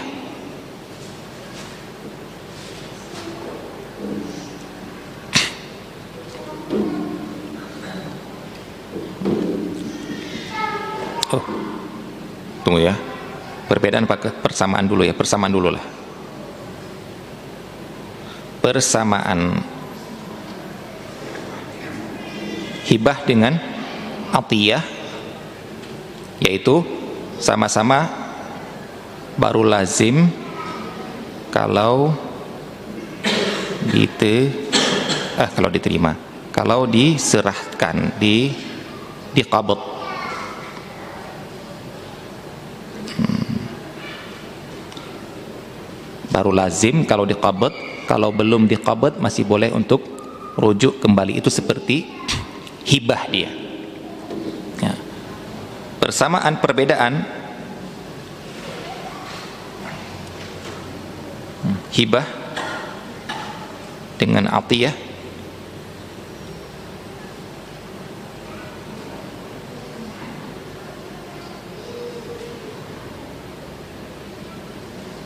hibah dengan atiyah kalau hibah boleh seluruh harta kalau atiyah maksimal sepertiga ini seperti wasiat. Ya. hibah boleh untuk ahli waris atiyah tidak boleh. Nah, sekarang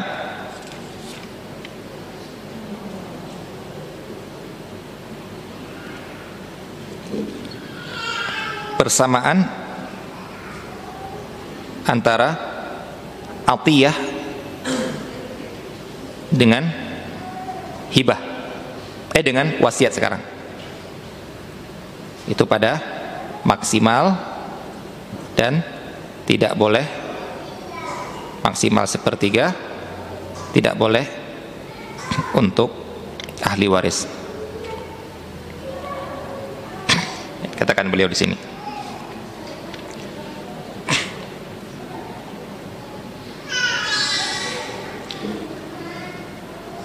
perbedaan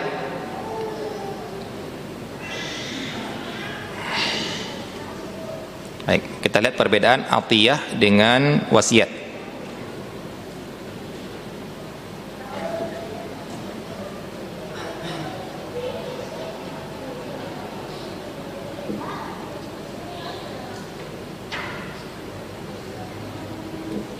Baik, yang pertama kata beliau di sini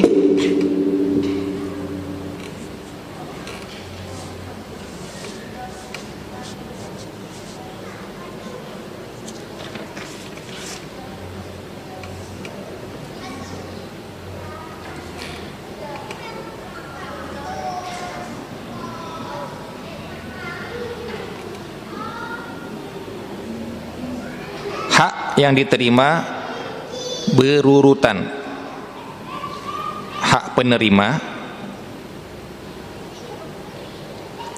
secara berurutan kalau wasiat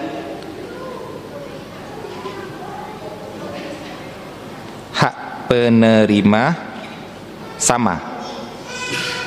Gimana bentuknya ini? Kita kita berikan dengan contoh ya.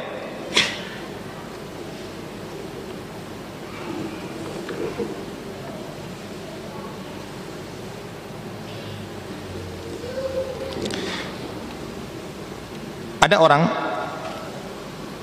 ketika sedang sakit dia memberikan kepada A memberi kepada A seribu real. Kemudian berikan satu orang kemudian kemudian ini kemudian itu. Ini ini kata-kata berurutan ya. Kemudian bukan satu waktu bukan dia, bukan dia bilang ini ini 5000 real untuk kalian bertiga. Itu namanya bersamaan. Ini berurutan. B dia beri 2000 real. C dia beri 3000 kemudian ternyata jumlah semuanya 6000 ketika dia mati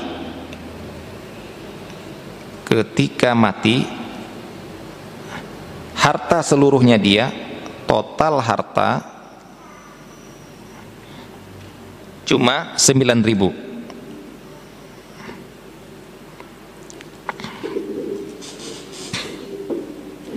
Ini persis juga ini orang ini beri atiyah.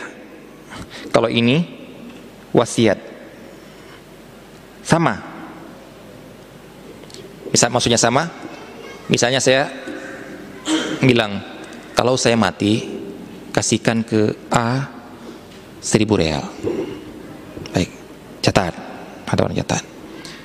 Kemudian pekan depan eh kalau saya mati kasihkan ke si B 2000 real untuk bulan-bulan depan kalau saya mati kasihkan ke C 3000 real ini urutan-urutannya tapi ini secara wasiat, kalau ini secara atiyah. Atiyah lagi sakit, udah kasihkan, kasihkan itu, seribu real kasihkan itu. Ini kasihkan, kasihkan itu. Itu namanya atiyah. Maka perbedaannya adalah untuk yang wasiat ini ternyata kalau kita berlakukan sepertiga sama dengan berapa? 3000 ya kan? Sepertiga dari 9000 harusnya hanya 3000 tapi dia sudah terlanjur wasiat berapa? 6000 maka kita katakan untuk wasiat A dapat berapa A dapat berapa? 1 per 6 kali 3000 B? 2 per 6 kali 3000 C? 3 per 6 kali 3000 ini lihat. 1, 2, 3 berapa? Si A berarti?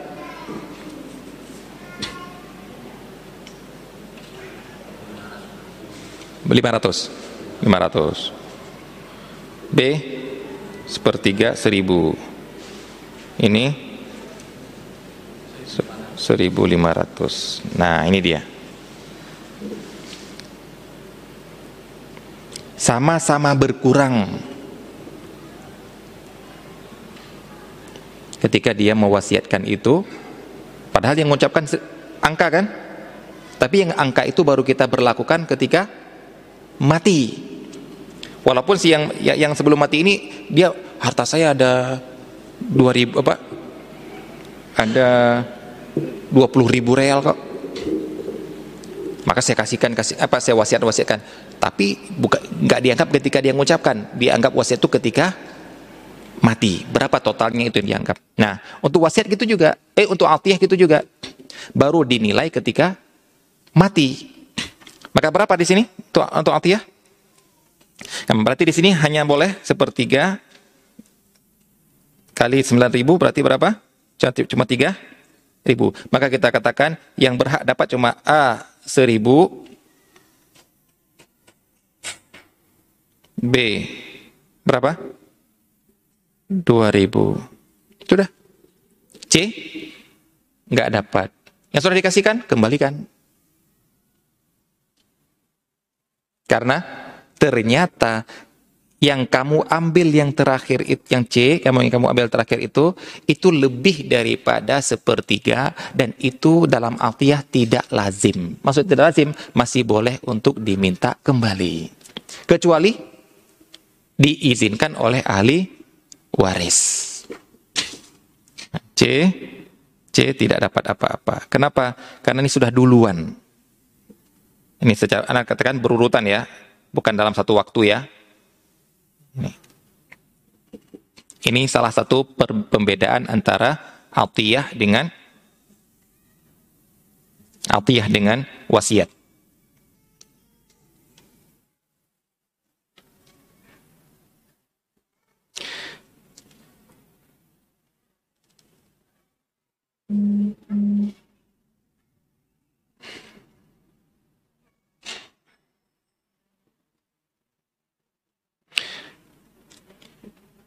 Yang kedua, perbedaan yang kedua, ini perbedaan yang pertama. Perbedaan yang kedua,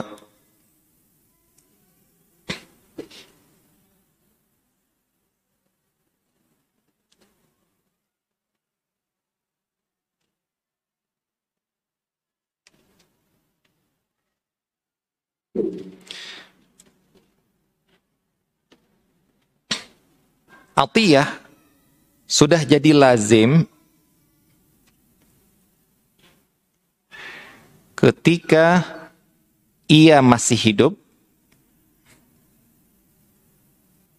kalau sudah diqabut. Diqabut diserah terimakan. Ya. Sedangkan untuk wasiat Sedangkan untuk wasiat baru lazim kalau ia mati.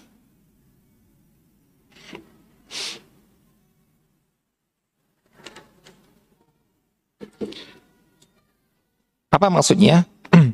kalau altiyah begitu diserahkan nggak boleh ditarik lagi. Selama masih di bawah sepertiga ya selama masih di bawah sepertiga. Di atas sepertiga masih boleh ditarik lagi atau bukan tarik lagi. Tinggal minta izin ahli waris.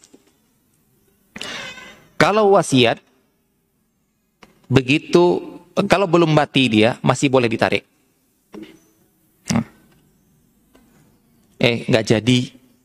Ataupun dijual. Dijual lagi oleh si yang memberikan wasiat. Nah, karena wasiat itu baru berlaku kalau sudah mati. Altiyah berlaku ketika hidup dan baru lazim kalau sudah diserah terimakan. Ini persis seperti kita lihat tadi seperti hibah. Yang ketiga, perbedaan yang ketiga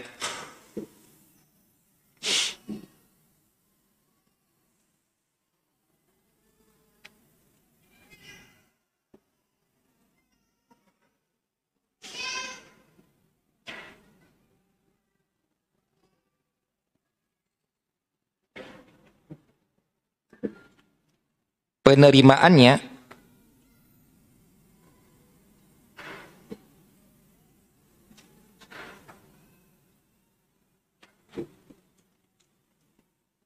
Orang yang di orang yang mau diserahkan dia dia berhak mengatakan saya serahkan itu kepada kamu saya terima. Kapan penerimaannya?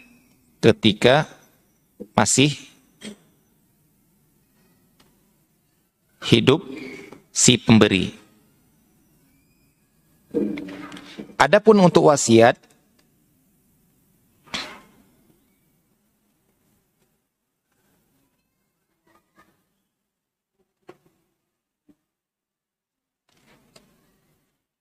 penerimaannya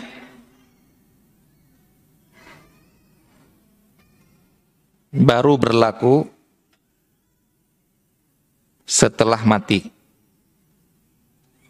mati si pewasiat. Nah, misalnya, misal katakan oleh beliau di sini, Ada seorang yang berwasiat, saya wasiatkan kepada kamu rumah ini. Ingat ya, wasiatkan. Kalau saya mati nanti rumah ini menjadi milik kamu. Kemudian si yang di, yang diwasiatkan senang sekali. Saya terima. Masya Allah, terima kasih banyak. Kemudian langsung ke notaris. langsung ke notaris. Tulis bahwasanya balik nama kepada dia, sebagai wasiat saya nanti ketika saya sudah meninggal. Baik.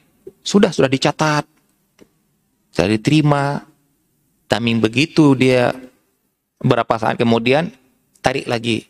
Nggak jadi, notaris batalkan. Boleh? Boleh. Karena apa? Karena penerimaannya belum dianggap sah.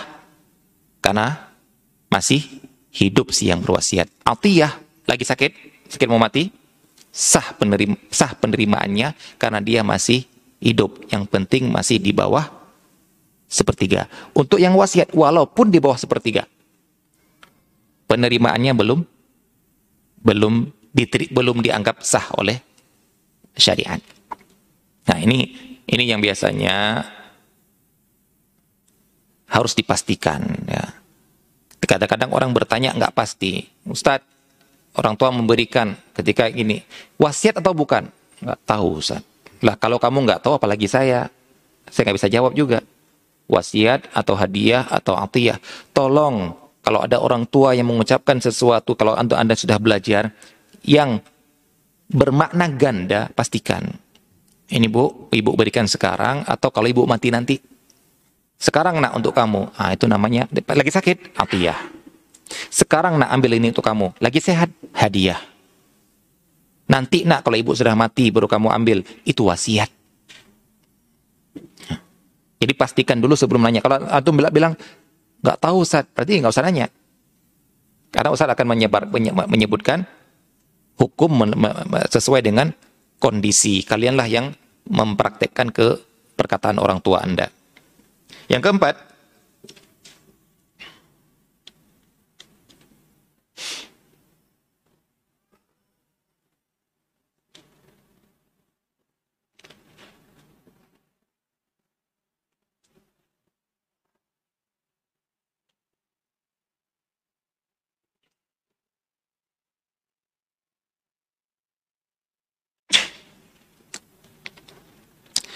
kepemilikan.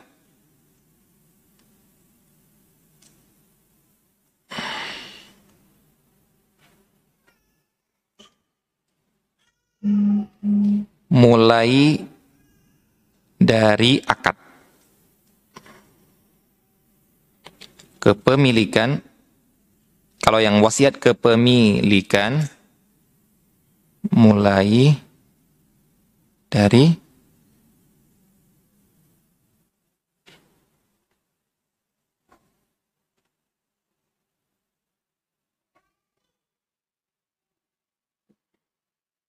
mati mati si pewasiat. Nah, ini bedakan ya. Tolong bedakan antara kepemilikan sama oh hak kepemilikan dengan kepemilikan penuh. Insya Allah seperti itu harus kita harus kita sebutkan seperti itu kayaknya. Apa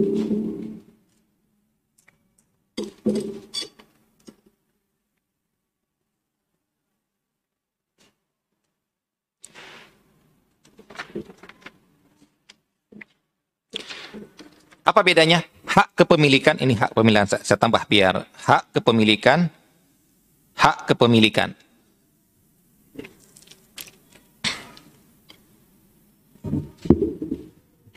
Akad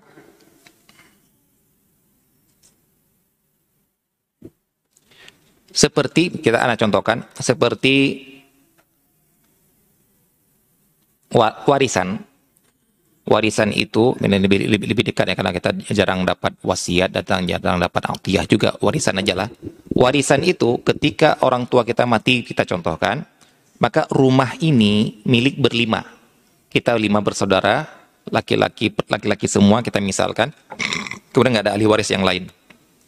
Maka kita katakan, ketika bapak meninggal dunia, rumah ini milik berlima, sudah. Sejak kapan? Sejak bapak mati. Baik. Tapi pertanyaan, yang mana milik kamu? Lima orang ini, yang mana milik si A? Yang mana milik si B? Yang mana milik si C? Kita katakan tidak ada kepemilikan tertentu, kepemilikan adalah secara prosentase. 50 20% dari rumah ini punya saya. 20% punya B, C, D, E.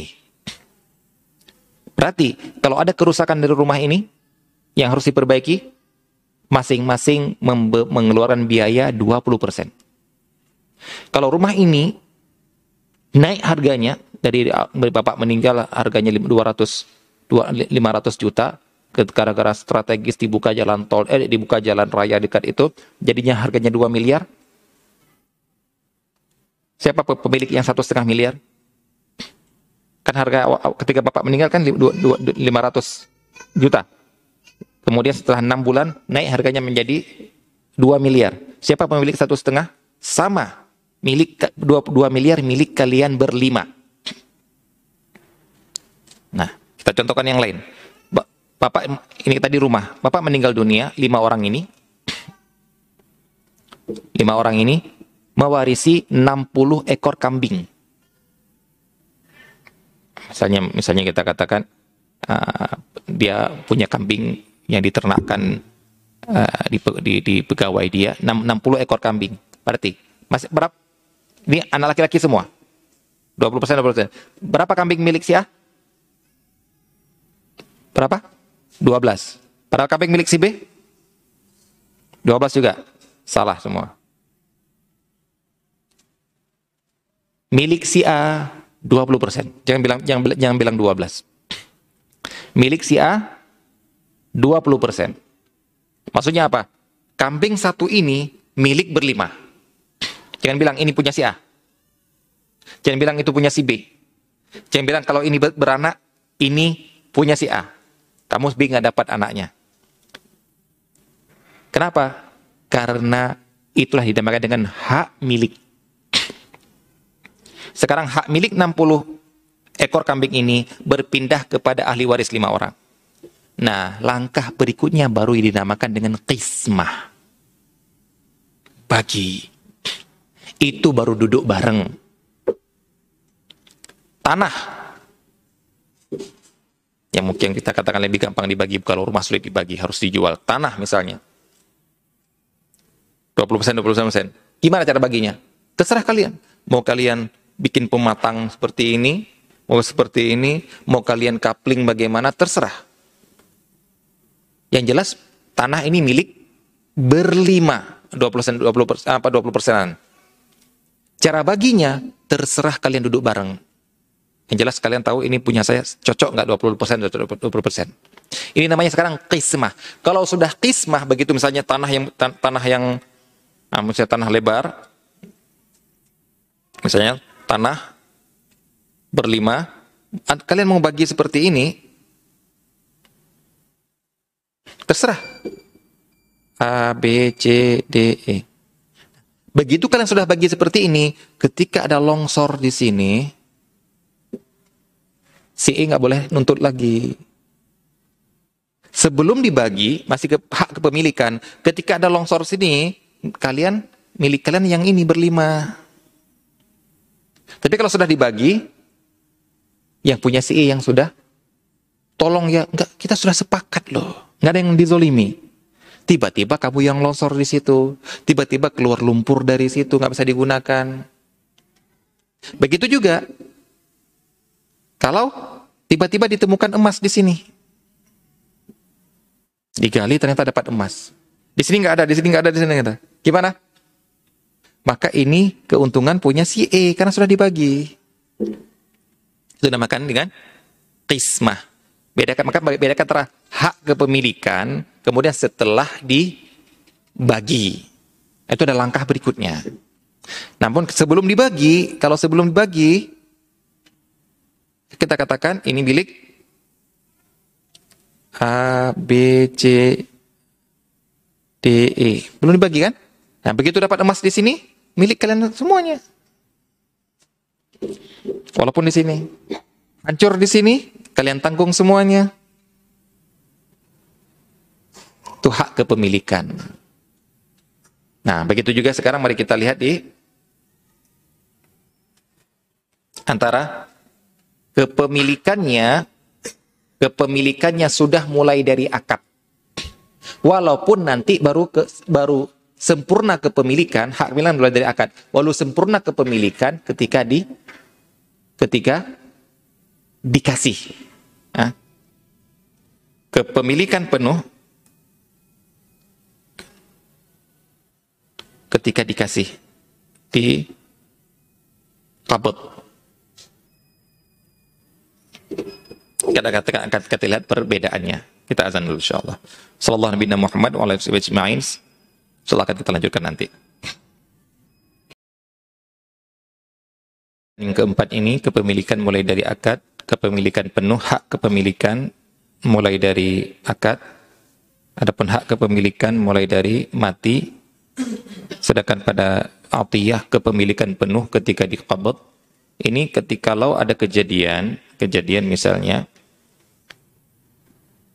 antara akad dengan serah terima dengan qabd itu suatu barang ketika diqabd sudah bertambah. Ini akad atiyah ini akad wasiat kemudian ini mati ini barangnya ketika ini jadi dua. Apa contohnya? Ayam bertelur. Nah, hewan beranak. Ketika saya ketika saya mengatakan ayam itu untuk kamu. Sekarang akad. Saya serahkan kapan? Minggu depan. Maka kalau itu atiyah, maka seluruh telur itu milik si yang diserahkan. Ini secara fikihnya ya. Walaupun mungkin nanti orangnya meridhokan nggak apa-apa, telurnya ambil aja, saya minta ayamnya saja. Itu sudah lain lain halnya. Bukan itu yang sedang kita bahas. Yang kita bahas adalah secara akad telur itu milik si orang yang diserahkan. Kok bisa? Kan baru dia hak, hak kepemilikan ketika di sini, eh kepemilikan penuh ketika di sini, Sedangkan ketika diakad, diakad ini kan masa masih boleh ditarik. Iya, ini masih boleh ditarik.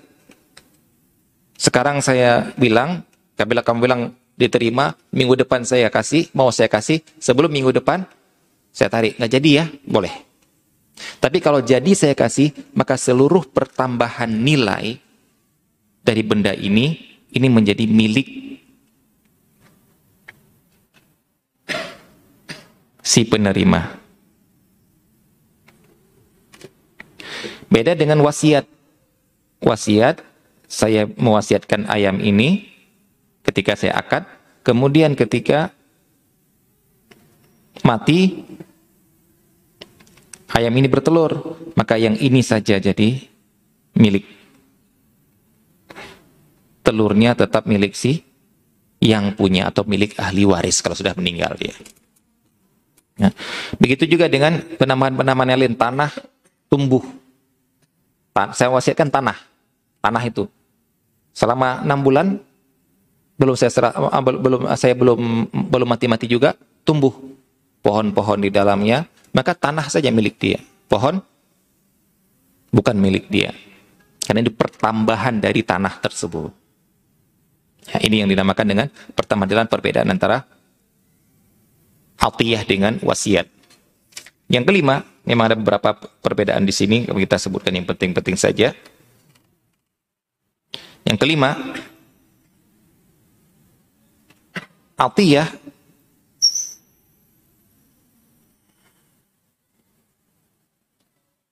hanya pada benda oh, pada pada pada harta, eh, pada benda ya, benda.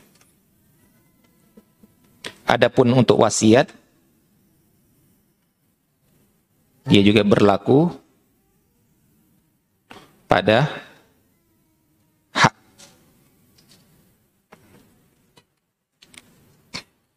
Apa contohnya? Contohkan di sini adalah seperti hak untuk mengelola harta anaknya. Saya wasiatkan kamu untuk mengelola harta anak saya ketika saya meninggal nanti. Saya wasiatkan kamu untuk menjadi nawir wakaf tanah saya itu. Boleh, itu namanya wasiat.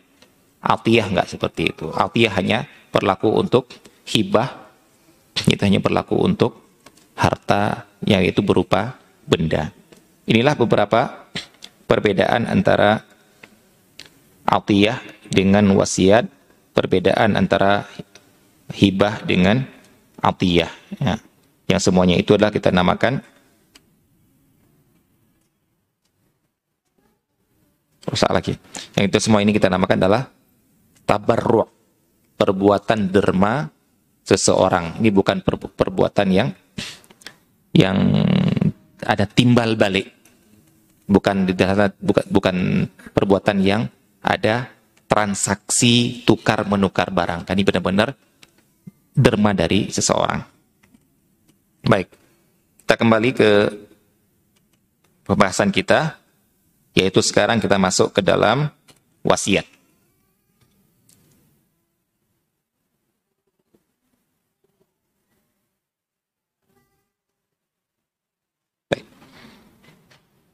Wasiat yaitu berderma dengan harta atau meminta melakukan sesuatu setelah mati. Ini yang kita katakan tadi. Ini benda, ini hak. Yang dinamakan dengan isa. Kalau ini namanya wasiat, kalau ini namanya kan isa. Sama juga sebenarnya pesan juga meneruskan uh, tanggung jawab dia, apa yang harus dilakukan oleh dia, kita serah, serahkan kepada orang lain. Baik. Apa hukumnya? Nah, di sini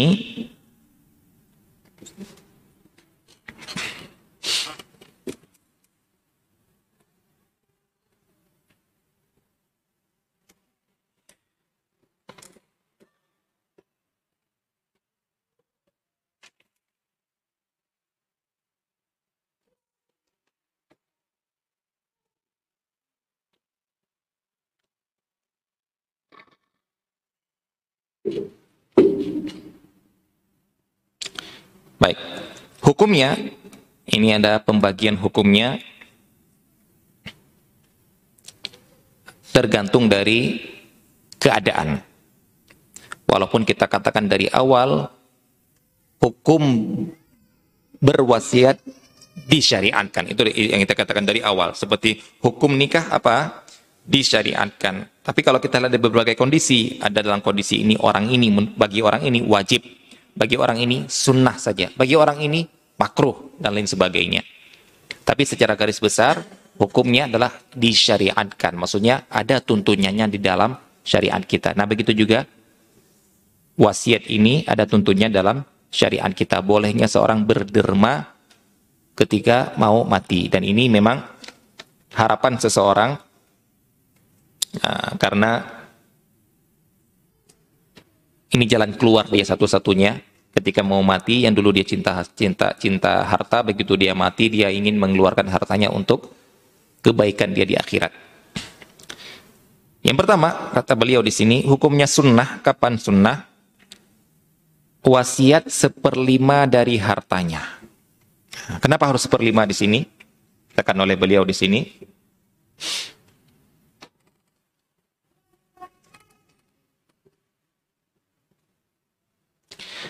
Yaitu dalil beliau adalah perbuatan Abu Bakar.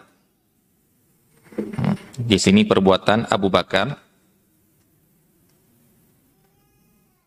As-Siddiq. Beliau mengatakan, Usi bima radiyahullahu li nafsihi. Aku mewasiatkan sebagaimana yang Allah ridhoi bagian untuk dirinya untuk Allah Subhanahu wa taala dari ghanimah. Dari ghanimah itu ada seperlima itu bagi Allah dan Rasulnya. Ya. Jadi beliau di sini mengambil kata-kata seperlima itu ya, untuk dibawakan untuk dijadikan wasiat beliau. Ya, seperlima ya. Jadi dalilnya cuma perbuatan Abu Bakar dan itu dijadi dipegang oleh para ulama kayaknya lebih afdol untuk ini. Yang kedua, hukumnya haram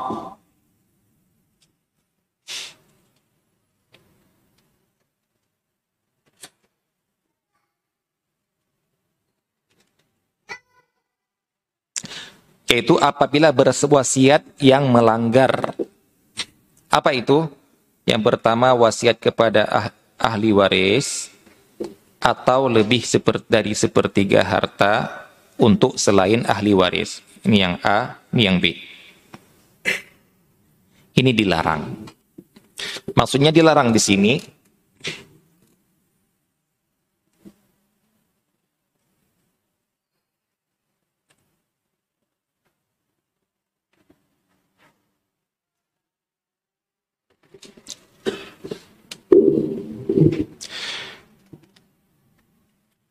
haram maksudnya haram di sini adalah haram seseorang untuk memulai memulai wasiat seperti ini. Dan apabila ada orang yang duduk mendengarkan ada orang berwasiat seperti ini, tugas dia adalah mengingatkan, jangan seperti ini. Karena apa? Karena ada yang mengatakan seperti ini. Kenapa sih kita haramkan? Kita bilang saja boleh kalau diizinkan oleh ahli waris. Kan itu enak. Apa hukum wasiat kepada ahli waris dengan tidak dikeserahkan ke ahli waris yang lain? Apa hukum eh, berwasiat kepada orang lain lebih dari sepertiga? Ada yang mengatakan boleh kalau diizin, boleh kalau diizinkan. Nah, ini yang kita mau kita bahas. Apakah langsung kita jawab boleh kalau diizinkan? Atau kita bilang dulu, enggak boleh. Ini bagi orang yang mau berwasiat. Enggak boleh, haram kamu melakukan itu. Tapi kalau sudah terlanjur sampai kamu mati enggak kamu ubah, baru kita minta izin sama ahli waris. Bedakan itu ya. Contohnya seperti ini. Ada seorang ustadz ditanya, Ustadz apa hukumnya main bola? Main sepak bola.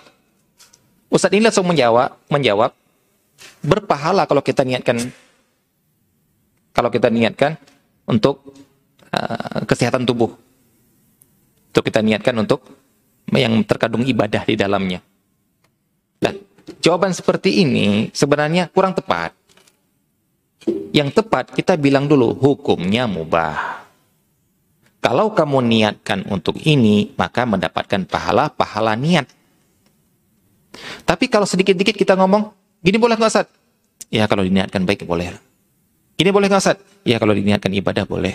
Ya ternyata ketika kita lihat perbuatan tersebut, pada asalnya nggak boleh. Kenapa kita bilang boleh kalau itu, itu jangan dulu. Tapi pada asalnya enggak boleh. Kalau sudah terlanjur baru kita melihat syarat dilanjutkan atau kita suruh tarik lagi. Nah, ternyata secara syariat masih ada jalan untuk boleh melanjutkan. Dengan cara misalnya dengan misalnya dengan cara diizinkan oleh ahli waris. Baru kita lanjutkan seperti itu.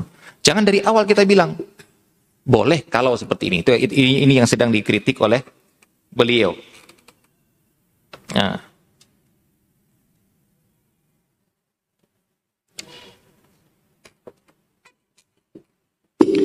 Di antara yang beliau katakan di sini adalah di antara apa istilahnya indikasi yang beliau mengatakan seperti ini adalah Karena terkadang orang malu untuk menarik kembali wasiat bapaknya. Padahal bapaknya mewasiatkan lebih daripada sepertiga. Dan ahli waris merasa kekurangan. Beliau katakan di sini, terkadang ada bapaknya mau menyerahkan separuh hartanya kepada itu. Begitu bapaknya meninggal, dia mau nuntut. Nuntut, nggak enak. Nggak enak kenapa? Omongan tetangga. Ih, anak nggak berbakti, bapaknya sudah kita semua dengar kok bapaknya mewasiatkan tanah itu, kok diminta lagi. Padahal dia bukan minta lagi, dia minta hak dia yang lebih daripada sepertiga. Yang seperti ini banyak terjadi. Maka dia, dia, maka beliau katakan, maka kita mengatakan haram dulu.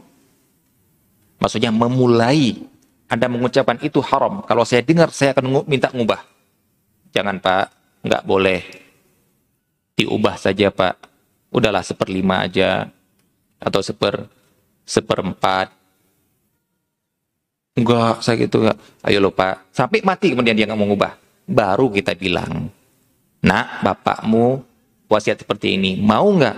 Enggak Pak. Kita tidak berlakukan. Ya diperhatikan ya. Kata-kata di sini lebih baik kita katakan haram dulu, nggak boleh. Baru nanti kalau memang terlanjur baru kita praktekkan minta izin. Kenapa kata beliau kita sampai mengharamkan seperti ini?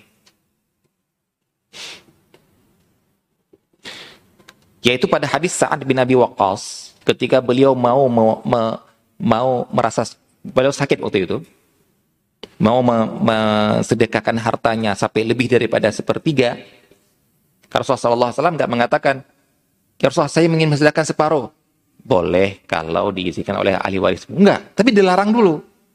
Enggak boleh. Sampai diturunkan, turunkan sampai sepertiga, cukup itu, wasulusu kasir. Cukup yang sepertiga sudah boleh, walaupun itu sebenarnya sudah banyak. Kalau kalau bagusnya kamu ya di bawahnya itulah. Jadi di sini dikatakan, jangan kita ketika mendengar ada orang wasiat, saya wasiatkan seluruh harta saya, saya wasiatkan separuh harta saya ya nggak apa-apa nanti saya tanya kepada ahli waris. Jangan, tapi larang dulu. Sebagaimana Rasulullah Sallallahu Alaihi Wasallam juga melarang Sa'ad bin Nabi Waqqas.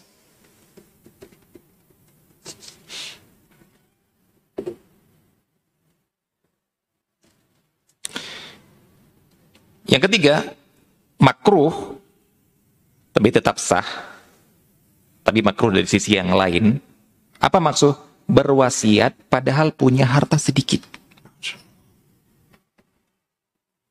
Nah, apa standar sedikit dengan banyak di sini? Apa standar sedikit dengan banyak? Standarnya adalah uruf, adat. Ini orang kaya, banyak harta, berwasiat, bagus. Ini orang miskin, masih berwasiat juga. Maka di sini dikatakan makruh. Kenapa makruh di sini? Hmm.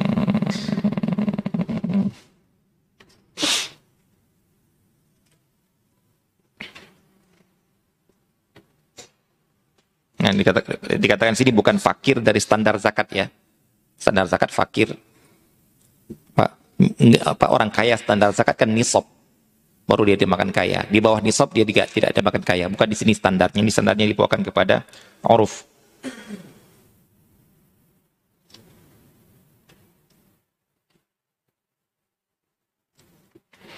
Berwasiat padahal punya harta sedikit.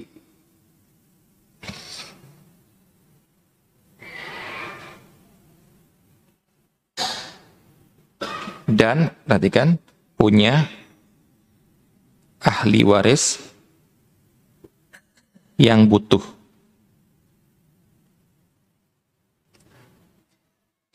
Berarti makruhnya dari sisi apa? Dari sisi menyusahkan ahli waris, itu dia. Apakah sah wasiatnya? Sah, selama masih sepertiga. Namun se sepertiga, sisa dua per tiga itu sedikit.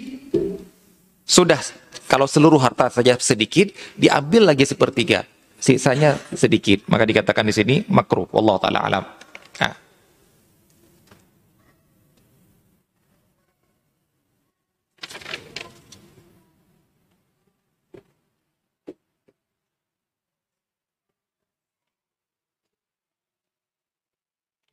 Mungkin ada yang bertanya, kata beliau di sini, kata Syekh Utsaimin di sini.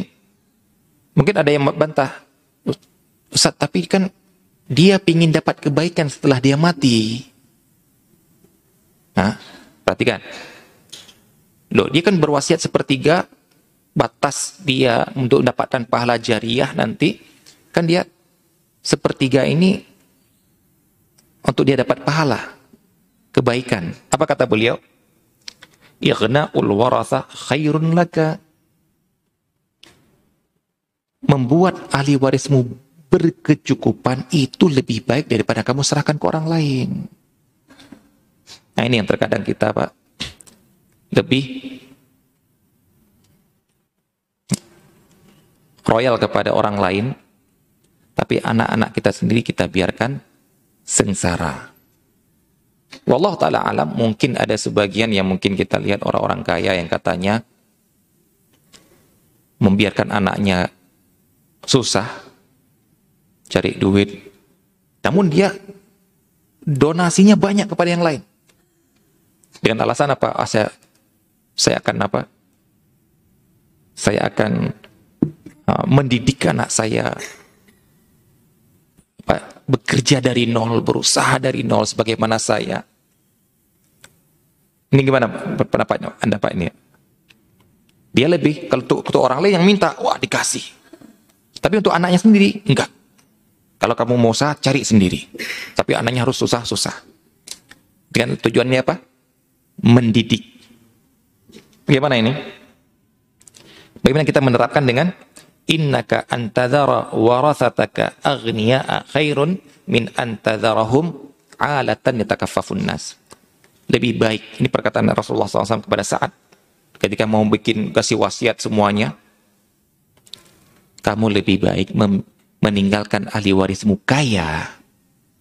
Jadi harta kamu untuk mereka lebih baik daripada kamu membiarkan mereka miskin jadi peminta-minta kepada kepada orang lain.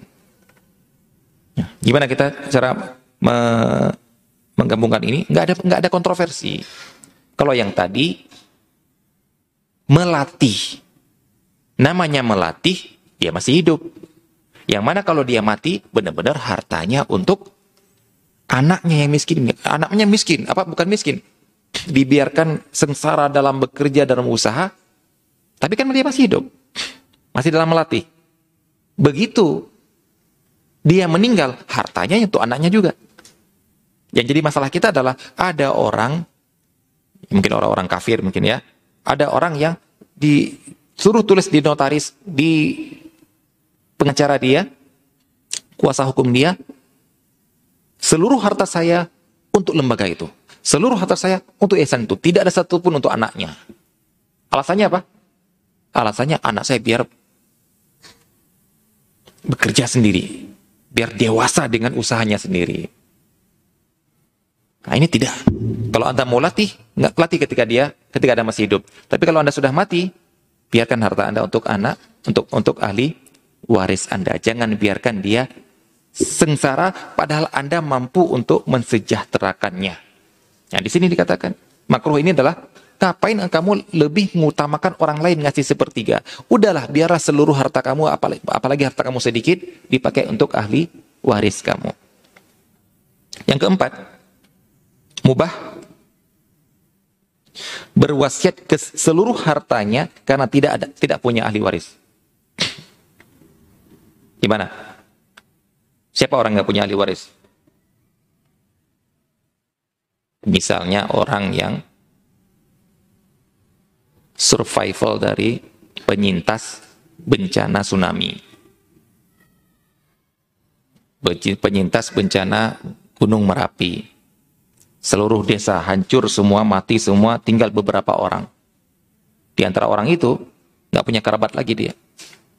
Kemudian dia punya apa, sekolah, bekerja, punya uang banyak, belum menikah, ataupun setelah menikah nggak punya anak dan cerai, dia sendiri, maka punya harta miliaran, maka dia mengatakan sebelum dia mati, seluruh harta saya saya wasiatkan untuk pesantren itu. Katakan di sini mubah. Kenapa? Karena walaupun dia mati, harta dia untuk ke mana? Harta dia ke mana? Ke Baitul Malil Muslimin juga. Untuk maslahat kaum muslimin juga. Ternyata dia memilih sebelum mati dia untuk salah satu kaum muslimin atau untuk sebagian kelompok kaum muslimin di pesantren itu. Dan juga alasan Rasulullah SAW melarang lebih daripada sepertiga, tujuannya jangan menyengsarakan ahli waris. Dan dibolehkan lebih daripada tiga, eh, dan lebih daripada tiga dibolehkan kalau dibolehkan oleh ahli waris. Berarti alasan lebih nggak boleh, apabila karena ada ahli waris. Lah sekarang ahli waris nggak ada, ya sudah semuanya. Tapi ini mubah. Yang kelima,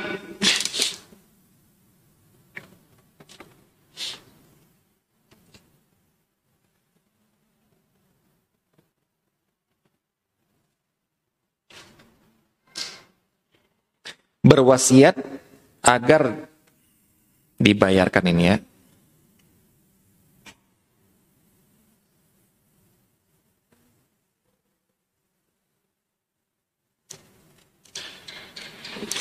Berwasiat agar dibayarkan hutangnya yang tidak ada buktinya. Nah, ini wajib. Kenapa wajib? Karena sedang menyelamatkan diri kita agar tidak terkatung-katung roh kita di akhirat eh, di, di, di alam barzakh. Agar nafsul mu'min mu'allaqatun bidainihi hatta yuqda anhu. Jiwa seorang mukmin terkatung-katung tersiksa di alam kuburnya karena ada hutang yang belum dibayar. Nah untuk menyelamatkan kita dari ini maka apabila ada hutang yang bis, tidak bisa dibuktikan maka kita sendiri yang mewasiatkan, nulis, kasih tahu orang lain. Ini wajib. Ya. Namun kalau sudah ada bukti, anak-anak kita tahu ada saksi, ada bukti not, saya nggak perlu saya nggak perlu wasiat. Kenapa? Kalau saya mati dan hutang saya nggak dibayar juga, yang dosa adalah ahli waris. Karena sebenarnya hak ahli waris baru diberikan kalau setelah bayar hutang. Ternyata mereka nggak mau bayar hutang, mereka yang zolim. Tapi sekarang kalau saya mati, Nggak ada yang tahu saya punya utang. Tiba-tiba datang orang yang uh, orang yang memberikan saya utang, datang ke anak-anak saya, nak bapak mau punya utang 20 juta. Mana bukti pak? Oh nggak ada. Oh maaf pak, kalau nggak ada, kami nggak bisa memberikan. Karena kalau kami memberikan setiap orang yang bilang ada utang, maka habis uang, maka semua orang akan datang. Tapi nak, maaf pak, nggak bisa pak, nggak ada bukti pak. Ya sudah, sekarang yang siapa yang salah? Siapa yang salah? Yang mati itu. Kenapa sudah tahu gak ada bukti, dia nggak ngasih tahu. Beda kalau bukti sudah ada. Anak-anaknya tahu. Oh, bapaknya berutang dilihat disaksikan oleh anaknya. Bapaknya mati. Ketika mau ditagih hutang, nggak mau ngasih. Siapa yang salah? Anaknya. Padahal dia punya uang untuk bayar hutang, dia punya harta untuk bayar hutang, namun dikuasai oleh anaknya dan tidak dibayarkan hutang. Yang salah anaknya. Jadi sebenarnya hutang dia sudah ter, terlunaskan dengan uang dengan uang ini, tapi cuma nggak dilunaskan oleh anaknya karena anaknya zolim. Nah, berarti di sini kita harus menyelamatkan diri dari kezoliman ini biar nggak tersiksa di akhirat, maka kita wajib. Ini sebagaimana perkataan Ibnu Umar yang mengatakan tidak halal. Nah, oh, uh, sabda Rasulullah Sallallahu Alaihi Wasallam yang disabdakan yang dibawakan oleh Ibnu Umar tidak halal bagi seseorang yang punya sesuatu yang mau yang harus diwasiatkan namun dia tidak mewasiatkan maka tidak halal bagi dia tidur sebelum wasiat itu ditulis di di sampingnya untuk membuktikan apa tulis bahwasanya nak bapak punya utang ini nak uh, laptop itu bukan punya bapak itu punya kantor. Nak ini ini ini ini, ini. tulis tanda tangan. Sehingga ketika mau ditagi enak. Ketika mau ataupun mau dikembalikan bisa. Namun kalau enggak ada ini bisa terjadi cekcok di pengadilan. Ini adalah hukum-hukum yang berkaitan dengan utang piutang. Itu berhitung dengan hukum wasiat. Wallahu taala alam. Insyaallah akan kita lanjutkan pada pertemuan akan datang yang berhubungan uh, tentang wasiat ini. Sallallahu Nabi Muhammad wa wasallam. Mungkin kita jawab beberapa pertanyaan.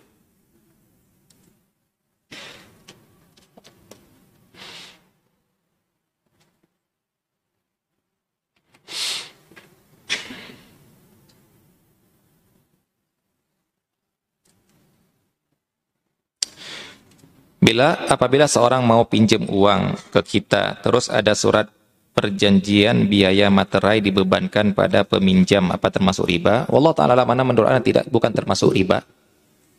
Nah, karena yang mendatangkan saksi juga mereka harus datang saksi, datang saksi juga butuh biaya. Allah alam menurut anda ini bukan termasuk riba, ini termasuk salah satu uh, beban untuk perjanjian. Allah taala alam. Saya menemukan uang jatuh 100 ribu di pom bensin karena saya merasa tidak sanggup menemukan pemiliknya maka uang saya serahkan kepada petugas pom. Apakah apakah apa sudah benar yang saya lakukan?